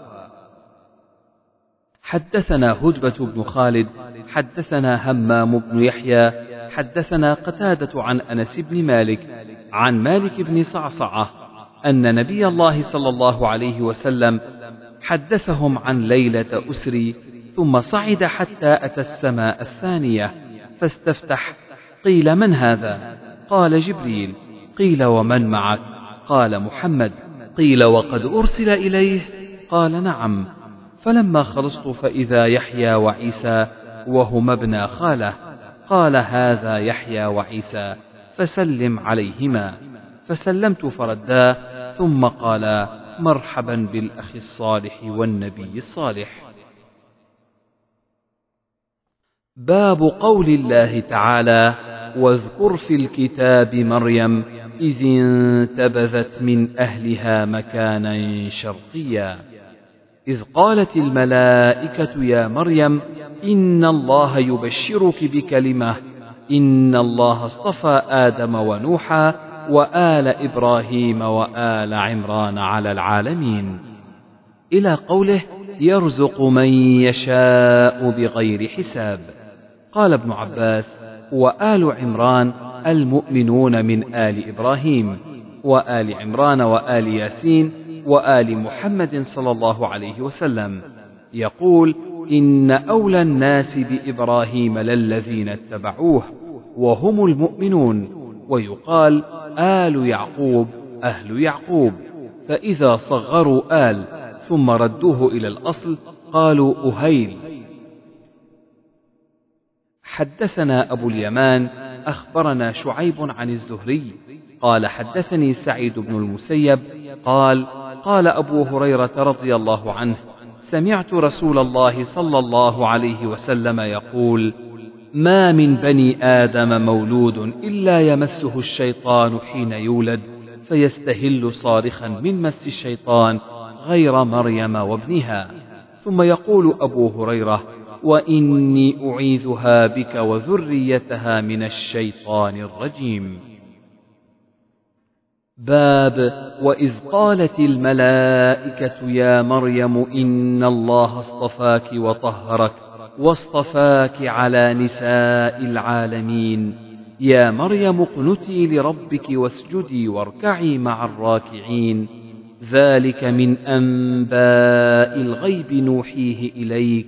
وما كنت لديهم إذ يلقون أقلامهم. أيهم يكفل مريم؟ وما كنت لديهم إذ يختصمون يقال يكفل يضم كفلها ضمها مخففة ليس من كفالة الديون وشبهها حدثني أحمد بن رجاء حدثنا النضر عن هشام قال أخبرني أبي قال سمعت عبد الله بن جعفر قال سمعت علي رضي الله عنه يقول سمعت النبي صلى الله عليه وسلم يقول خير نسائها مريم بنت عمران وخير نسائها خديجة. باب قوله تعالى إذ قالت الملائكة يا مريم إلى قوله فإنما يقول له كن فيكون يبشرك ويبشرك واحد وجيها شريفا. وقال إبراهيم المسيح الصديق وقال مجاهد الكهل الحليم والأكمه من يبصر بالنهار ولا يبصر بالليل وقال غيره من يولد أعمى. حدثنا آدم حدثنا شعبة عن عمرو بن مرة قال سمعت مرة الهمداني يحدث عن أبي موسى الأشعري رضي الله عنه قال قال النبي صلى الله عليه وسلم فضل عائشة على النساء كفضل الثريد على سائر الطعام. كمل من الرجال كثير ولم يكمل من النساء إلا مريم بنت عمران وآسية امرأة فرعون. وقال ابن وهب أخبرني يونس عن ابن شهاب قال حدثني سعيد بن المسيب أن أبا هريرة قال سمعت رسول الله صلى الله عليه وسلم يقول نساء قريش خير نساء ركبن الإبل. أحناه على طفل وأرعاه على زوج في ذات يده. يقول أبو هريرة على إثر ذلك ولم تركب مريم بنت عمران بعيرا قط. تابعه ابن أخي الزهري وإسحاق الكلبي عن الزهري. قوله يا أهل الكتاب لا تغلوا في دينكم. ولا تقولوا على الله إلا الحق. إنما المسيح عيسى بن مريم رسول الله وكلمته ألقاها إلى مريم وروح منه. فآمنوا بالله ورسله. ولا تقولوا ثلاثة. انتهوا خيرا لكم.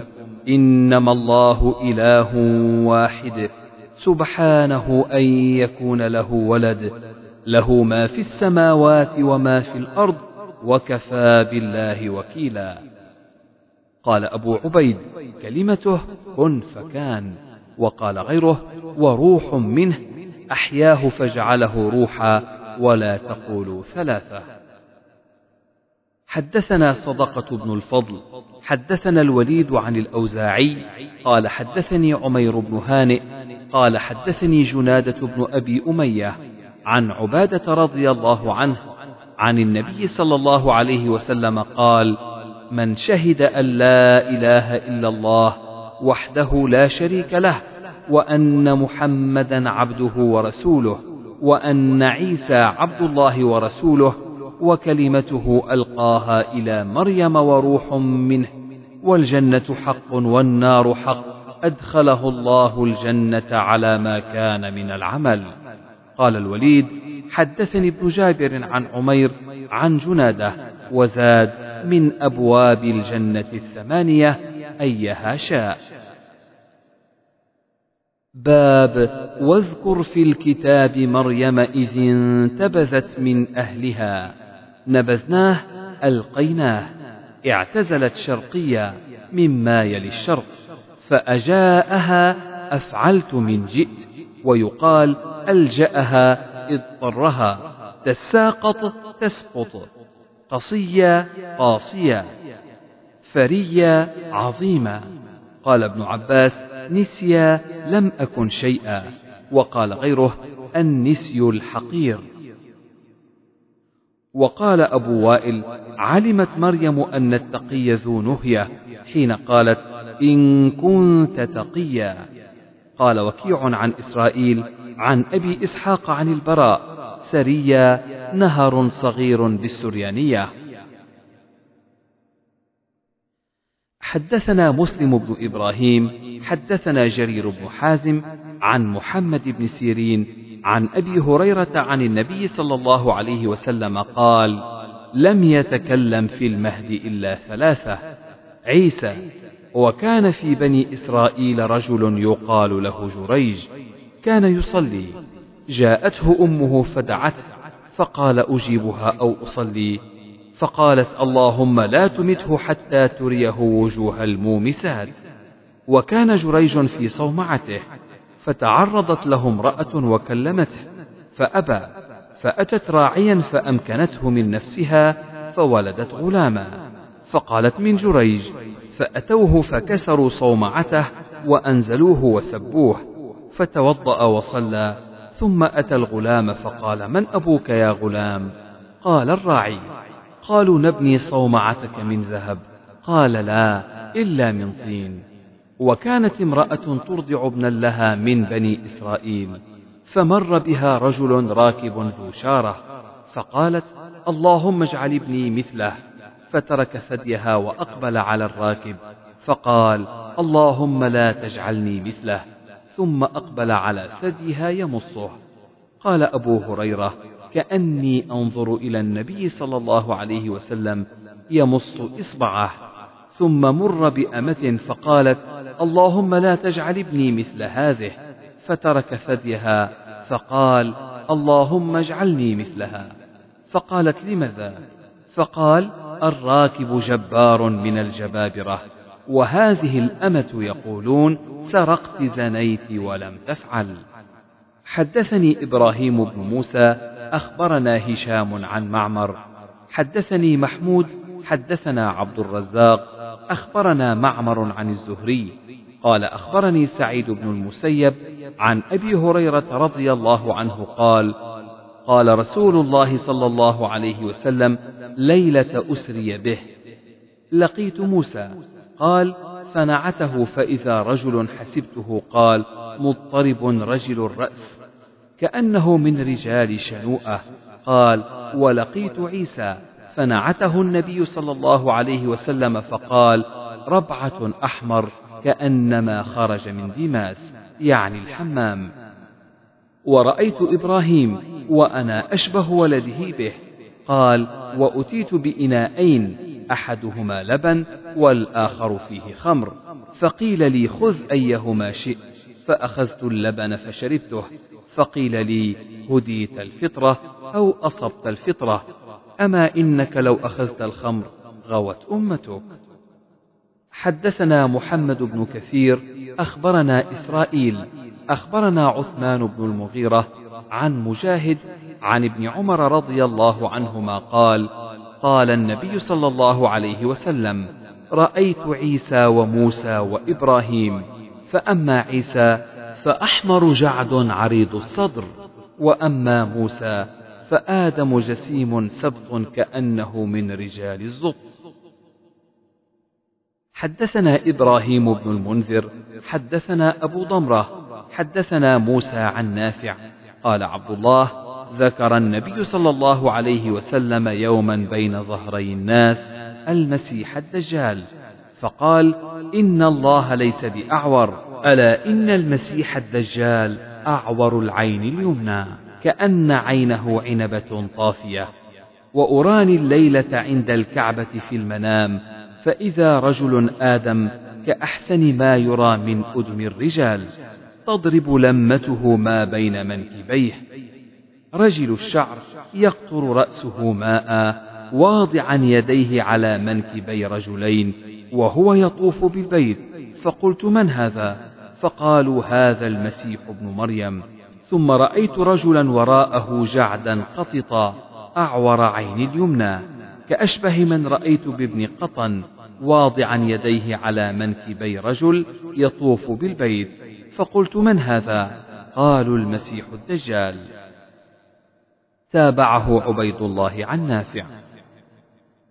حدثنا أحمد بن محمد المكي قال سمعت إبراهيم بن سعد قال حدثني الزهري عن سالم عن أبيه قال لا والله ما قال النبي صلى الله عليه وسلم لعيسى أحمر ولكن قال بينما أنا نائم أطوف بالكعبة فإذا رجل آدم سبط الشعر يهادى بين رجلين ينطف رأسه ماء أو يهراق رأسه ماء.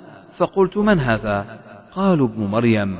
فذهبت ألتفت فإذا رجل أحمر جسيم جعد الرأس أعور عينه اليمنى كأن عينه عنبة طافية. قلت من هذا؟ قالوا هذا الدجال. وأقرب الناس به شبها ابن قطن. قال الزهري رجل من خزاعة هلك في الجاهلية. حدثنا أبو اليمان أخبرنا شعيب عن الزهري. قال أخبرني أبو سلمة أن أبا هريرة رضي الله عنه قال سمعت رسول الله صلى الله عليه وسلم يقول أنا أولى الناس بابن مريم والأنبياء أولاد علات. ليس بيني وبينه نبي.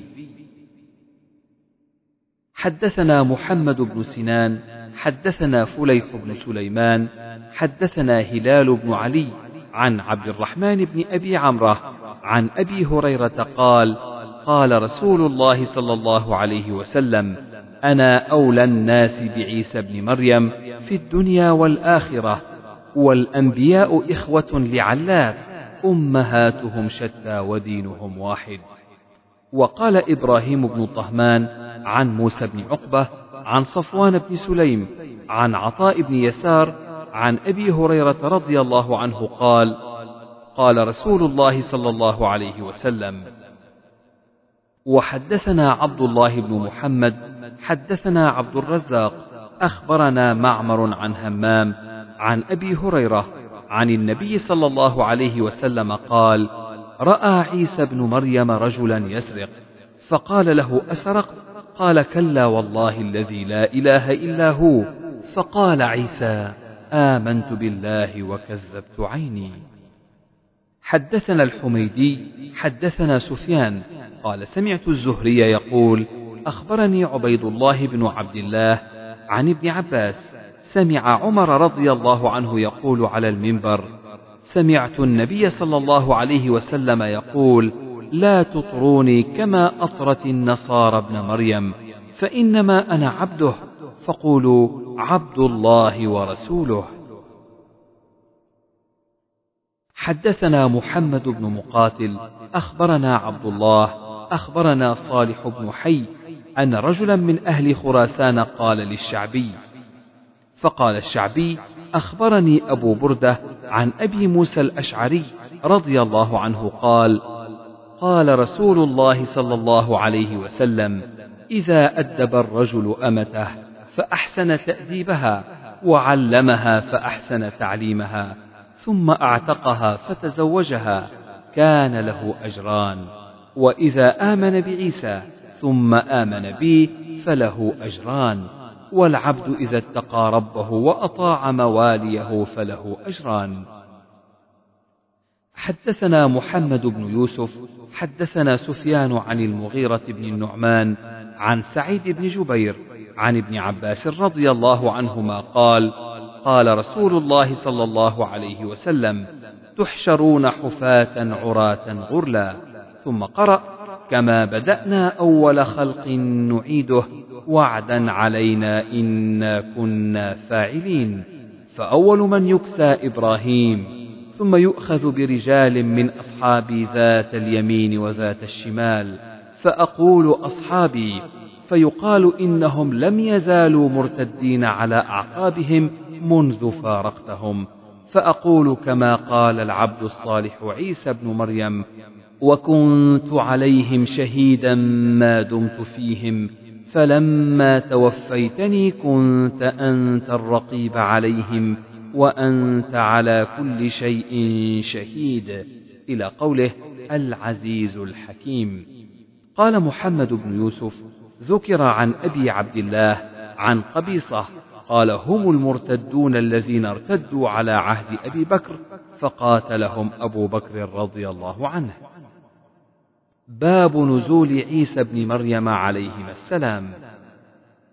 حدثنا إسحاق أخبرنا يعقوب بن إبراهيم حدثنا أبي عن صالح عن ابن شهاب أن سعيد بن المسيب سمع أبا هريرة رضي الله عنه قال قال رسول الله صلى الله عليه وسلم والذي نفسي بيده ليوشكن أن ينزل فيكم ابن مريم حكما عدلا.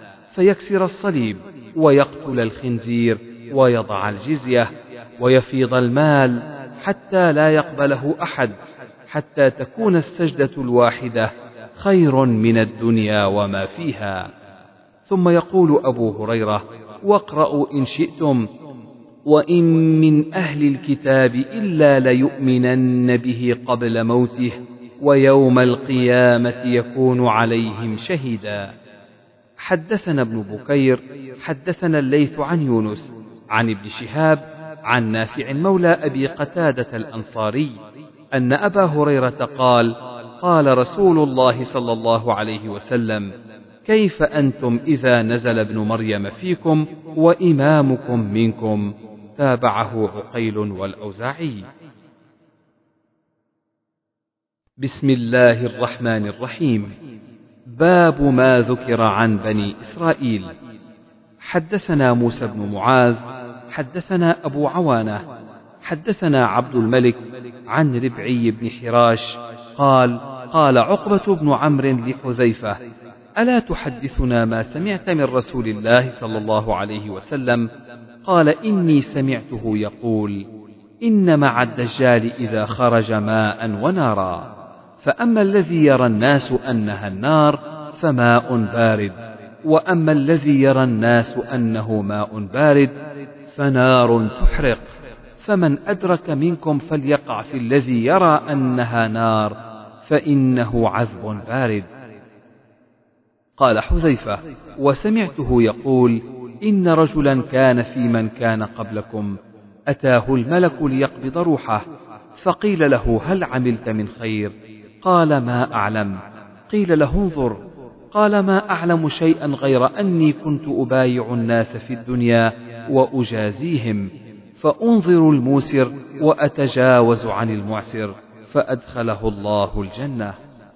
فقال وسمعته يقول إن رجلا حضره الموت فلما يئس من الحياة أوصى أهله إذا أنا مت فاجمعوا لي حطبا كثيرا وأوقدوا فيه نارا. حتى إذا أكلت لحمي وخلصت إلى عظمي فامتحشت فخذوها فاطحنوها ثم انظروا يوما راحا فذروه في اليم ففعلوا فجمعه فقال لم فعلت ذلك؟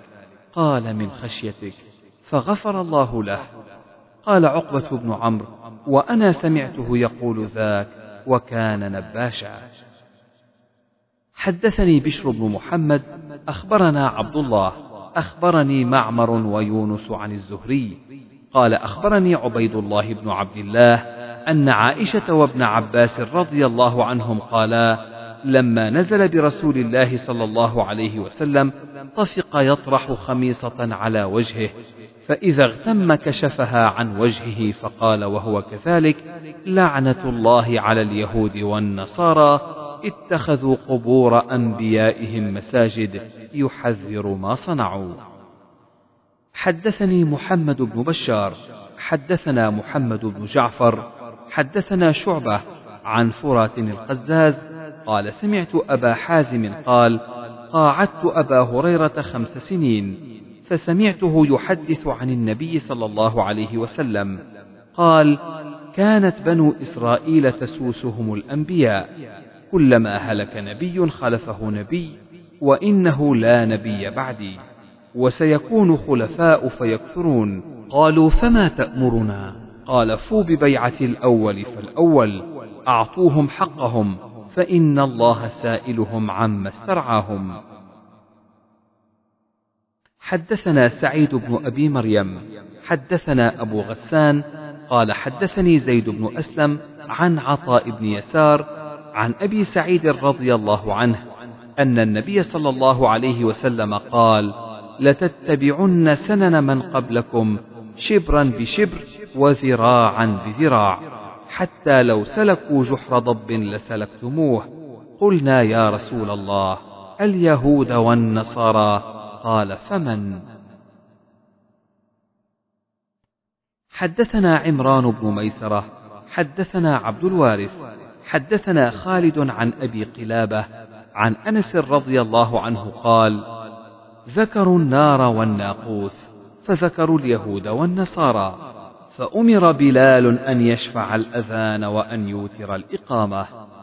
حدثنا محمد بن يوسف حدثنا سفيان عن الأعمش عن أبي الضحى عن مسروق عن عائشة رضي الله عنها كانت تكره أن يجعل يده في خاصرته وتقول إن اليهود تفعله. تابعه شعبة عن الأعمش. حدثنا قتيبة بن سعيد حدثنا ليث عن نافع عن ابن عمر رضي الله عنهما عن رسول الله صلى الله عليه وسلم قال إنما أجلكم في أجل من خلا من الأمم ما بين صلاة العصر إلى مغرب الشمس. وإنما مثلكم ومثل اليهود والنصارى. كرجل استعمل عمالا فقال من يعمل لي إلى نصف النهار على قيراط قيراط؟ فعملت اليهود إلى نصف النهار على قيراط قيراط. ثم قال من يعمل لي من نصف النهار إلى صلاة العصر على قيراط قيراط؟ فعملت النصارى من نصف النهار إلى صلاة العصر على قيراط قيراط. ثم قال من يعمل لي من صلاة العصر إلى مغرب الشمس على قيراطين قيراطين. ألا فأنتم الذين يعملون من صلاة العصر إلى مغرب الشمس على قيراطين قيراطين. ألا لكم الأجر مرتين. فغضبت اليهود والنصارى فقالوا نحن أكثر عملا وأقل عطاء. قال الله هل ظلمتكم من حقكم شيئا؟ قالوا لا. قال فإنه فضلي أعطيه من شئت. حدثنا علي بن عبد الله حدثنا سفيان عن عمرو عن طاووس عن ابن عباس قال سمعت عمر رضي الله عنه يقول قاتل الله فلانا. ألم يعلم أن النبي صلى الله عليه وسلم قال لعن الله اليهود حرمت عليهم الشحوم فجملوها فباعوها. تابعه جابر وأبو هريرة عن النبي صلى الله عليه وسلم. حدثنا أبو عاصم الضحاك بن مخلد أخبرنا الأوزاعي. حدثنا حسان بن عطية عن أبي كبشة عن عبد الله بن عمرو أن النبي صلى الله عليه وسلم قال بلغوا عني ولو آية وحدثوا عن بني إسرائيل ولا حرج ومن كذب علي متعمدا فليتبوأ مقعده من النار. حدثنا عبد العزيز بن عبد الله قال حدثني إبراهيم بن سعد عن صالح عن ابن شهاب قال قال أبو سلمة بن عبد الرحمن إن أبا هريرة رضي الله عنه قال إن رسول الله صلى الله عليه وسلم قال إن اليهود والنصارى لا يصبغون فخالفوهم. حدثني محمد قال حدثني حجاج حدثنا جرير عن الحسن حدثنا جندب بن عبد الله في هذا المسجد وما نسينا منذ حدثنا. وما نخشى أن يكون جندب كذب على رسول الله صلى الله عليه وسلم. قال قال رسول الله صلى الله عليه وسلم كان في من كان قبلكم رجل به جرح فجزع فأخذ سكينا فحز بها يده فما رقأ الدم حتى مات. قال الله تعالى بادرني عبدي بنفسه حرمت عليه الجنة.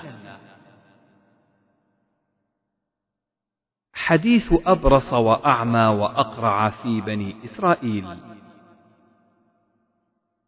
حدثني أحمد بن إسحاق حدثنا عمرو بن عاصم حدثنا همام حدثنا إسحاق بن عبد الله قال حدثني عبد الرحمن بن أبي عمرة أن أبا هريرة حدثه أنه سمع النبي صلى الله عليه وسلم وحدثني محمد حدثنا عبد الله بن رجاء.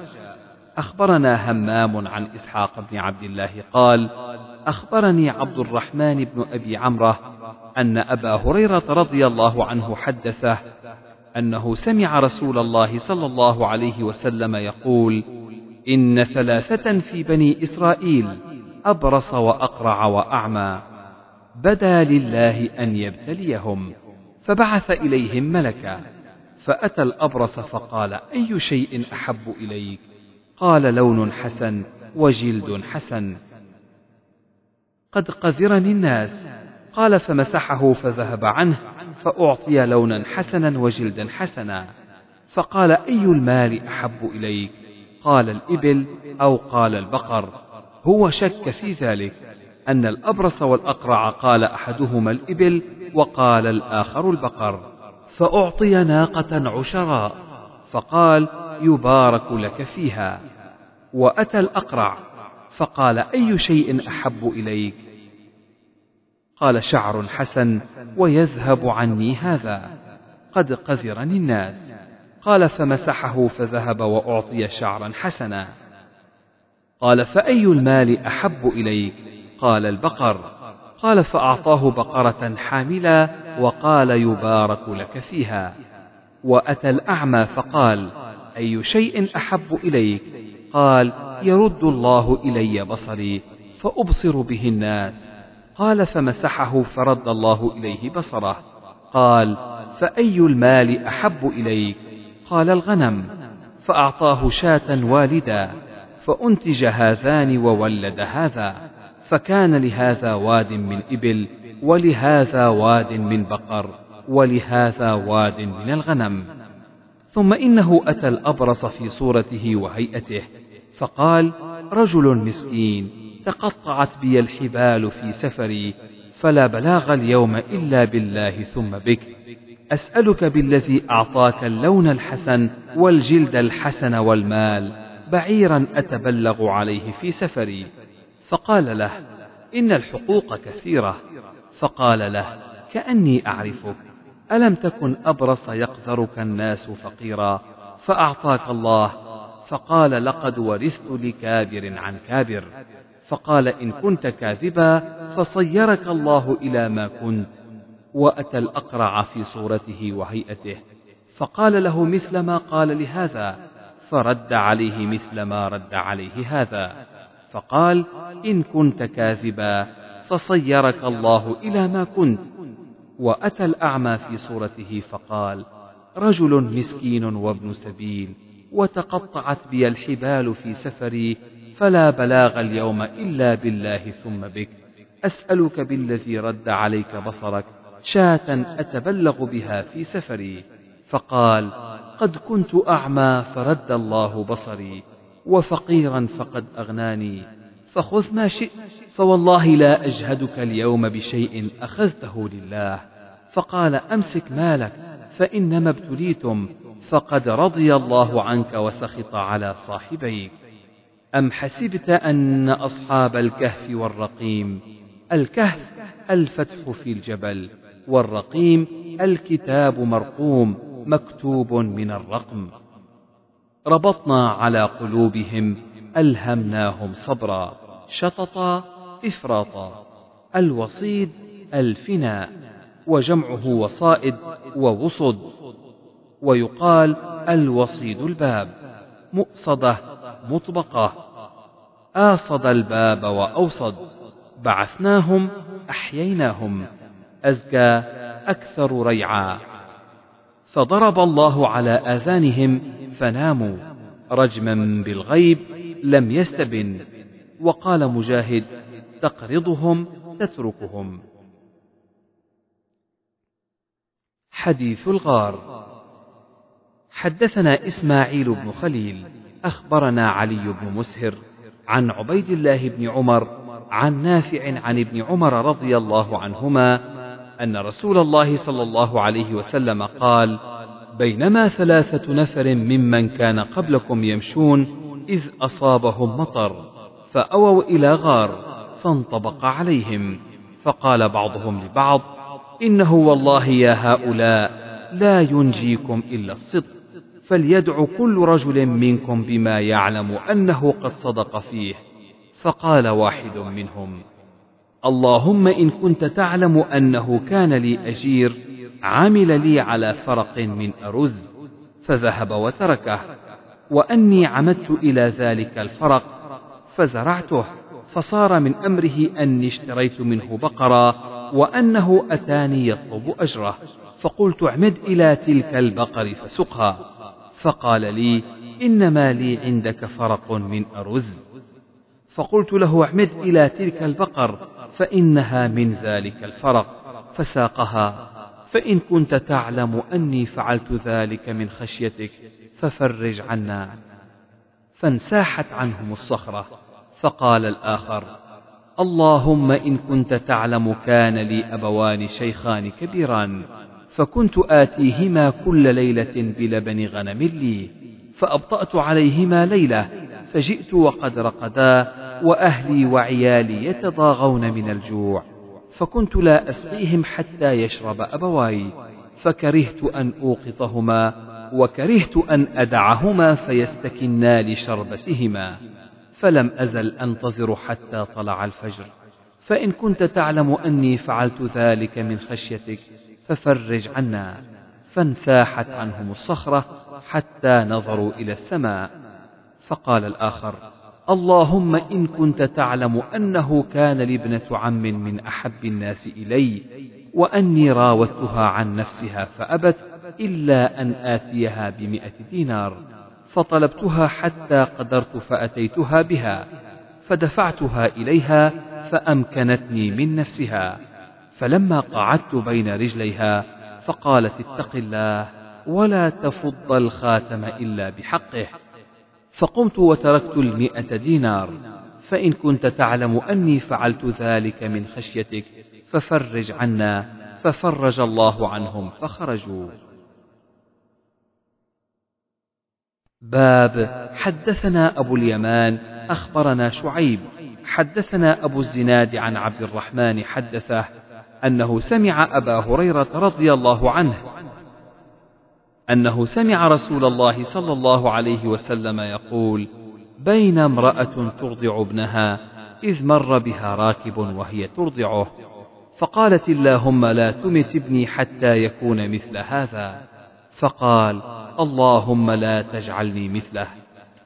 ثم رجع في الثدي، ومر بامرأة تجر ويلعب بها، فقالت اللهم لا تجعل ابني مثلها.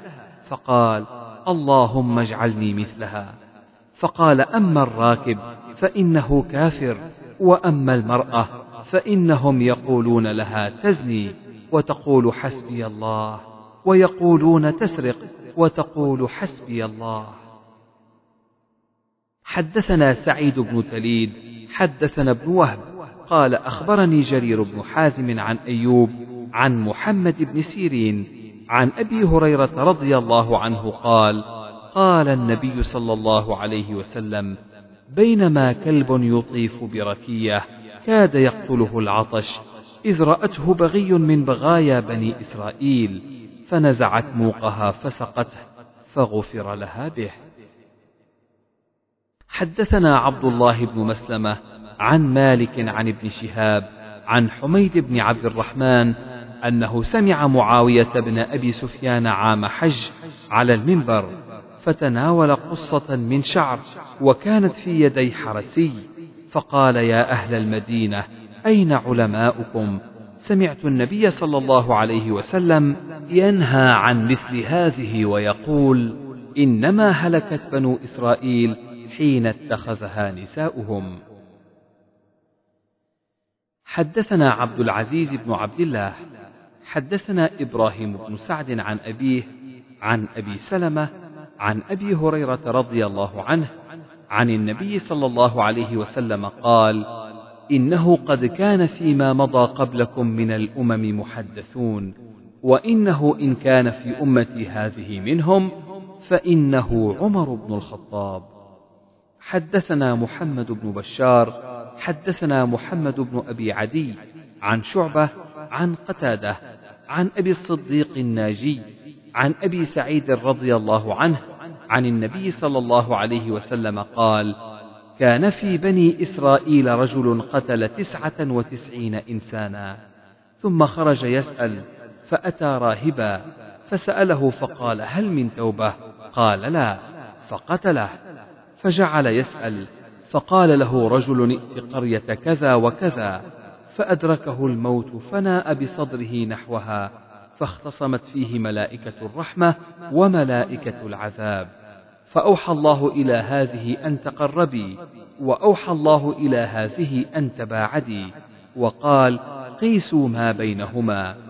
فوجد إلى هذه أقرب بشبر فغفر له. حدثنا علي بن عبد الله حدثنا سفيان حدثنا أبو الزناد عن الأعرج عن أبي سلمة عن أبي هريرة رضي الله عنه قال صلى رسول الله صلى الله عليه وسلم صلاة الصبح ثم أقبل على الناس فقال بينا رجل يسوق بقرة إذ ركبها فضربها فقالت إنا لم نخلق لهذا إنما خلقنا للحرث فقال الناس سبحان الله بقرة تكلم فقال فإني أؤمن بهذا أنا وأبو بكر وعمر وما هما ثم. وبينما رجل في غنمه إذ عدا الذئب فذهب منها بشاه فطلب حتى كأنه استنقذها منه فقال له الذئب هذا استنقذتها مني فمن لها يوم السبع يوم لا راعي لها غيري. فقال الناس سبحان الله ذئب يتكلم. قال فإني أؤمن بهذا أنا وأبو بكر وعمر وما هما ثم وحدثنا علي حدثنا سفيان عن مسعر عن سعد بن إبراهيم عن أبي سلمة عن أبي هريرة عن النبي صلى الله عليه وسلم بمثله. حدثنا إسحاق بن نصر أخبرنا عبد الرزاق عن معمر عن همام عن أبي هريرة رضي الله عنه قال قال النبي صلى الله عليه وسلم اشترى رجل من رجل عقارا له فوجد الرجل الذي اشترى العقار في عقاره جرة فيها ذهب فقال له الذي اشترى العقار خذ ذهبك مني إنما اشتريت منك الأرض ولم أبتع منك الذهب وقال الذي له الأرض إنما بعتك الأرض وما فيها. فتحاكما إلى رجل فقال الذي تحاكما إليه ألكما ولد؟ قال أحدهما لي غلام وقال الآخر لي جارية. قال أنكحوا الغلام الجارية وأنفقوا على أنفسهما منه وتصدقا. حدثنا عبد العزيز بن عبد الله قال حدثني مالك عن محمد بن المنكدر وعن أبي النضر مولى عمر بن عبيد الله عن عامر بن سعد بن أبي وقاص عن أبيه أنه سمعه يسأل أسامة بن زيد ماذا سمعت من رسول الله صلى الله عليه وسلم في الطاعون؟ فقال أسامة قال رسول الله صلى الله عليه وسلم الطاعون رجس أرسل على طائفة من بني إسرائيل أو على من كان قبلكم فإذا سمعتم به بأرض فلا تقدموا عليه وإذا وقع بأرض وأنتم بها فلا تخرجوا فرارا منه. قال أبو النضر لا يخرجكم إلا فرارا منه.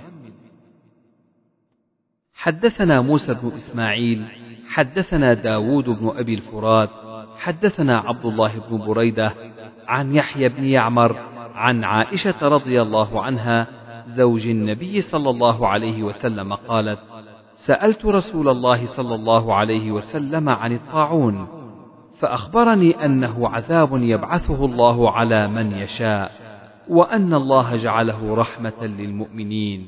ليس من أحد يقع الطاعون فيمكث في بلده صابرا محتسبا يعلم أنه لا يصيبه إلا ما كتب الله له إلا كان له مثل أجر شهيد. حدثنا قتيبة بن سعيد حدثنا ليث عن ابن شهاب عن عروة عن عائشة رضي الله عنها أن قريشا أهمهم شأن المرأة المخزومية التي سرقت فقال ومن يكلم فيها رسول الله صلى الله عليه وسلم؟ فقالوا ومن يجترئ عليه إلا أسامة بن زيد حب رسول الله صلى الله عليه وسلم. فكلمه أسامة فقال رسول الله صلى الله عليه وسلم أتشفع في حد من حدود الله؟ ثم قام فاختطب ثم قال إنما أهلك الذين قبلكم أنهم كانوا إذا سرق فيهم الشريف تركوه وإذا سرق فيهم الضعيف أقاموا عليه الحد. ويم الله لو أن فاطمة بنت محمد سرقت لقطعت يدها. حدثنا آدم حدثنا شعبة حدثنا عبد الملك بن ميسرة. قال سمعت النزال بن سبرة الهلالي عن ابن مسعود رضي الله عنه قال سمعت رجلا قرأ وسمعت النبي صلى الله عليه وسلم يقرأ خلافها. فجئت به النبي صلى الله عليه وسلم فأخبرته فعرفت في وجهه الكراهية وقال كلاكما محسن ولا تختلفوا. فإن من كان قبلكم اختلفوا فهلكوا. حدثنا عمر بن حفص حدثنا أبي حدثنا الأعمش قال حدثني شقيق قال عبد الله كأني أنظر إلى النبي صلى الله عليه وسلم يحكي نبيا من الأنبياء ضربه قومه فأدموه وهو يمسح الدم عن وجهه ويقول اللهم اغفر لقومي فإنهم لا يعلمون. حدثنا أبو الوليد حدثنا أبو عوانة عن قتادة عن عقبة بن عبد الغافر عن أبي سعيد رضي الله عنه عن النبي صلى الله عليه وسلم أن رجلا كان قبلكم رغسه الله مالا فقال لبنيه لما حضر أي أب كنت لكم؟ قالوا خير أب. قال فإني لم أعمل خيرا قط فإذا مت فأحرقوني ثم اسحقوني ثم ذروني في يوم عاصف. ففعلوا فجمعه الله عز وجل. فقال ما حملك؟ قال مخافتك فتلقاه برحمته. وقال معاذ حدثنا شعبة عن قتادة. سمعت عقبة بن عبد الغافر. سمعت أبا سعيد الخدري عن النبي صلى الله عليه وسلم.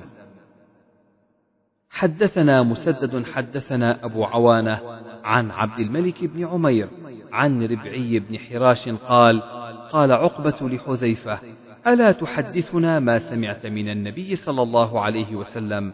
قال سمعته يقول إن رجلا حضره الموت لما أيس من الحياة أوصى أهله إذا مت فاجمعوا لي حطبا كثيرا ثم أوروا نارا. حتى إذا أكلت لحمي وخلصت إلى عظمي فخذوها فاطحنوها. فذروني في اليم في يوم حار أو راح.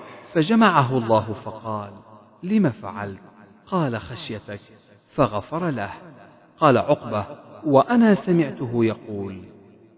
حدثنا موسى حدثنا أبو عوانة حدثنا عبد الملك وقال في يوم راح.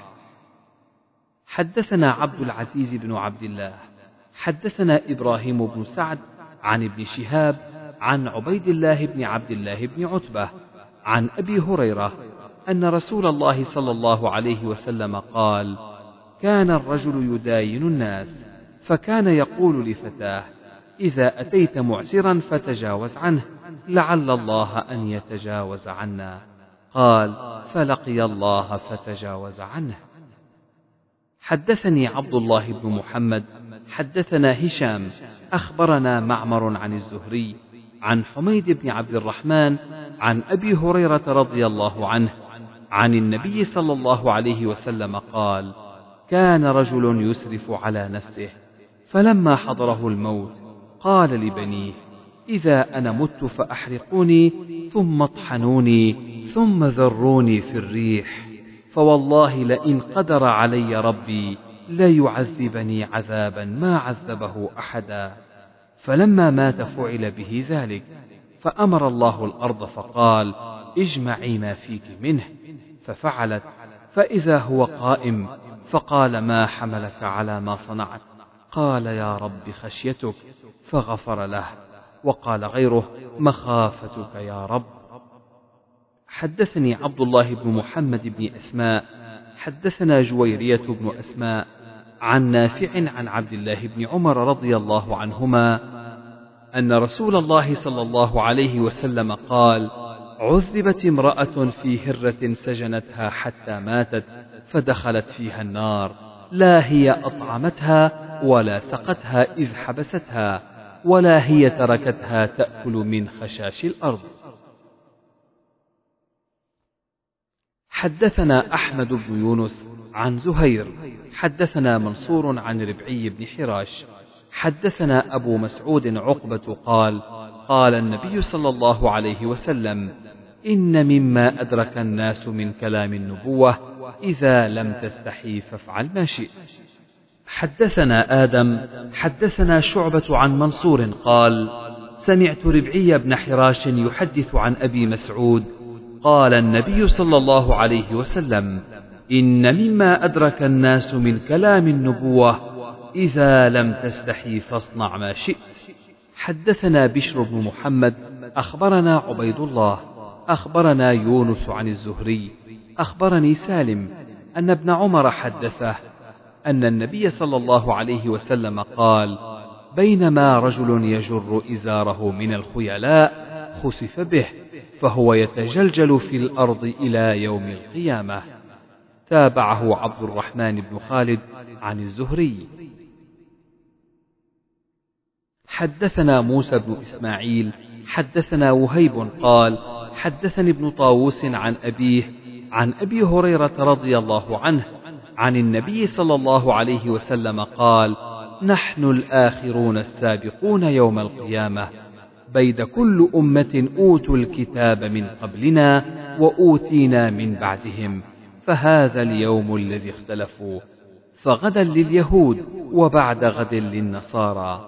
على كل مسلم في كل سبعة أيام يوم يغسل رأسه وجسده.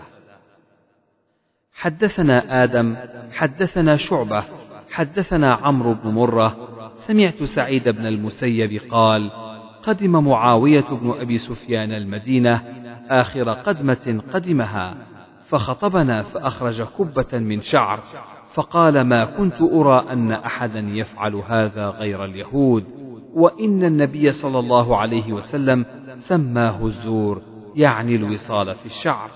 تابعه غندر عن شعبة.